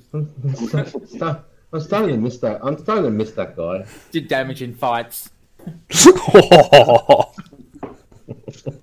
that was a low blow, guys. So, Will, what were you saying about unions before? Uh, um, piqued my interest. Yeah. To Tinker be honest you, did we even sign up for this, or Trimp just sidles up next to you, Breeze, and subtly hands you a, a brochure. Oh, look. I, I think Tinker, if memory serves me correctly, union membership tends to make you a tad flammable, doesn't it? It does. It does indeed, and and often quite dead. Yeah. However, being part of a union, um, I think generally there's there's a fair amount of, of bears and things involved. Don't know if you want to be messing with them. That And- brochure and- just got a photo of Olga and Morkan on the front of it? giving like thumb, giving a thumbs up. Tinker, Tinker hears this talk of unionisation and starts to get a little bit grumpy, and he says, "Did I not win gold, a large sum of gold, and share it equally amongst our party? Did I do that or not? Yeah, but it's Pretty not. sure I did most of the work anyway. Hmm. Surely Where you did jest, sir. It's it's not the money; it's how you treat us. Yeah, yeah. It's, it's Underlings, minions. What what is this? You are about the- employees of the of the Solturum and Tinkrit Bardinus Adventuring and Trading Company. I don't remember signing that. If you work hard enough and stay, you will gain partnership, as Solturum has. If you do not work hard enough and you constantly agitate, then I think you will find you will not get the rewards that you deserve. Anyone Right. hearing the word mutiny? No, but my hands have turned an interesting color of orange. I start to get a bit furry. Mine's starting to turn purple. I love agreement negotiations. All right, enough of this. Enough of this palaver. Let's find out why the catacombs, which supposedly has an entire troop of barbarians running through it, is so deathly silent. They're already dead. Now that seems to be the obvious answer, but Yes. we need Trim. to go in there and under, and work that out. All right. So, you guys have arrived at the catacombs, which is probably one of the oldest parts of the city, and it pretty much runs throughout the entire innards of the city itself. Um, does anybody have a passive history of 15 or higher? I do. You do? All right. Yay. So you do know that the catacombs is one of the points of contention between can, uh, Clan Solvklig and Clan Coldstreak, as they are pretty much at odds as to exactly the role of the catacombs. If you talk to C- Clan Solvkling, so the one that you guys are currently representing, then it is full of the bodies of the those heroic ones who had um, lived in to try and help out the warlord in his glorious um, campaign to unite the country. Coldstreak, on the other hand, it is a catacomb full of the untold thousands who lost their lives under the warlord. Those civilians who have been held hostage against the uh, jarls of the land. So, for a 15, you are aware that the catacombs contain many dangers, namely from those who those souls who continue to linger on throughout the millennia since their death. The catacombs itself is very reflective of the ancient architecture of the um, Veneland uh, inhabitants, and you can see that a lot of intense work has been put to place here. With it looks like even magic influencing things, as almost the entry chamber you guys come across looks almost perfectly preserved despite the pressure of time going through.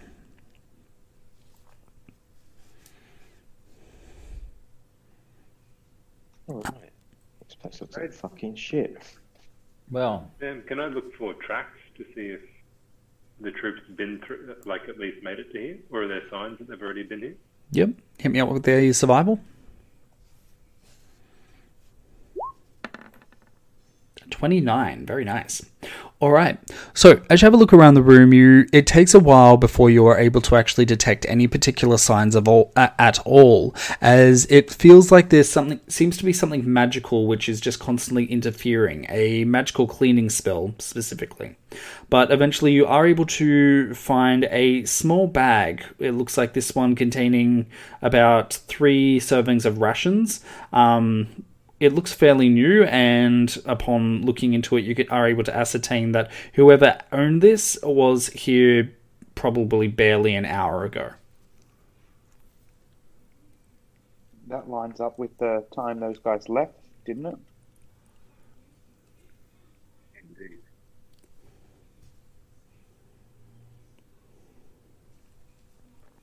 I'm a bear at this point, by the way. That way I have dark vision.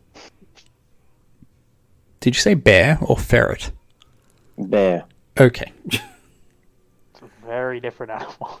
very different. I was very so hence why I had to check. All right. I'm I'm going to call my owl back from its pocket dimension Mm-hmm. and put him to work scouting a bit. All right. When you said that you're a bear, was that your character saying it? you know what? Yeah. Yeah, yeah. Just, uh, I'm, I'm it. Guys, I'm a bear now. All right. So, in order to get through these catacombs, those of you who are more magically sensitive, so for example Norloth and Solturum, the two of you can feel the pressure of ancient magic just bearing down at you at all times. And frankly, it doesn't necessarily feel like it's overly uh, friendly towards whatever intentions you have here. So it's going to be a bit of a tricky path going through these catacombs without too, without um, running into any untold dangers. Uh, what would you like to know with your 15? I was just going to see whether I could understand anything more about the magic that I could sense. Um, as a like undying warlock and a shadow sorcerer. so this is like heavy necromancer kind of level, or almost the inverse. So, Solturum, it doesn't take you long before you're able to identify that the catacombs itself seems to have a fairly intense warding placed upon the outside, basically to keep in anything of a more uh, horrifying or dire nature that might uh, arise from this area being a portal of the dead. Um, you are fairly impressed considering that the stability of the spell seems to have um, maintained the current millennia, but you are able to see that um, it just doesn't seem to take kindly to outsiders, as throughout the catacombs itself, you can feel the warp of ancient magic, which. Um, um, the, sorry, the warp of ancient magic, which seems to just push aside the physical laws of nature and rework things on occasion to its own uh, desire. So a lot of this seems to be wild, untamed magic that you would uh, generally be tiptoeing around. Yeah, but I'd have a good appreciation of given my background. That's right. Um, would I do I sense whether it have any impact on the spellcasting abilities at all? Uh, with a 15, you are unsure. So it could be that if you aren't careful with your spells, you might trigger a malicious reaction from the catacombs. But so long as you are the uh, fanciful, renowned, extremely expert um, characters that you are, you should be fine. Okay. All right. I explain that to the party.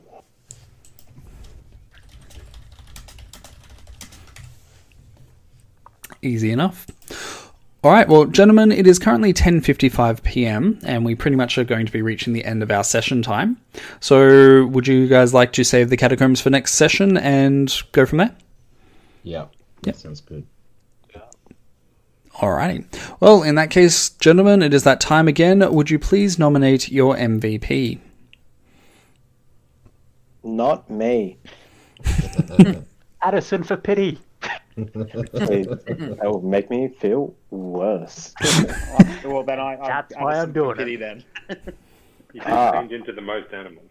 I vote I vote Rivka because he gave me my my magic uh, glaive that promptly disappeared, and also his hatred for um, uh, demons because we really put that on him today. Yeah, I think role playing wise, I, I'd agree with that. Yeah, Rika. All right. So that's three for Rithka. Rob, you Yeah. voting for yourself again? Oh, yeah, of course. Yeah, good, good stuff. Just No, no, no, no, no, no, I'm not.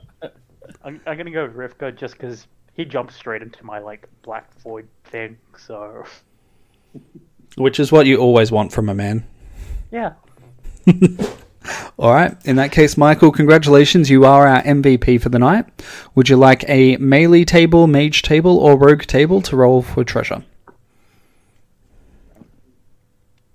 Maybe uh, rogue. Rogue. All right. Hit me up with a 1d10.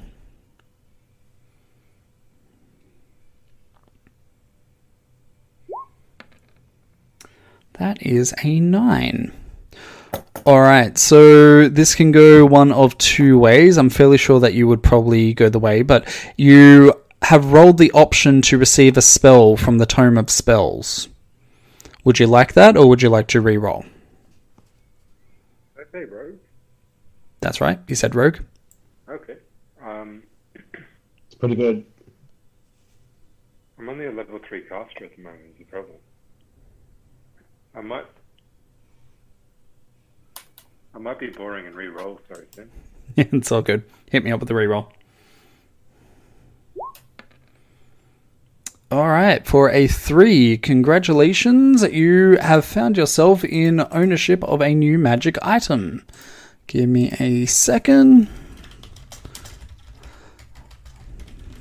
Hmm. I can understand why I put this on the rogue table, but at the same time, I feel like I might have should should probably have actually put this on the uh, melee table. But congratulations, you are now the proud owner of gloves of missile snaring. These gloves seem to almost melt into your hands when you don them. When a ranged weapon attack hits you while you're wearing them, you can use your reaction to reduce the damage by 1d10 plus your dexterity modifier provided you have a free hand. If you reduce the damage to zero, you catch the missile if it's small enough for you to hold in that hand. Awesome. How I got that apple, that magic apple in the loft. Alrighty. So, with that, I will draw the session to an end. Thank you to all of our intrepid listeners, and we will see you next time for our next adventure in the Awakened Fables universe. Have a good night, and we'll catch you later.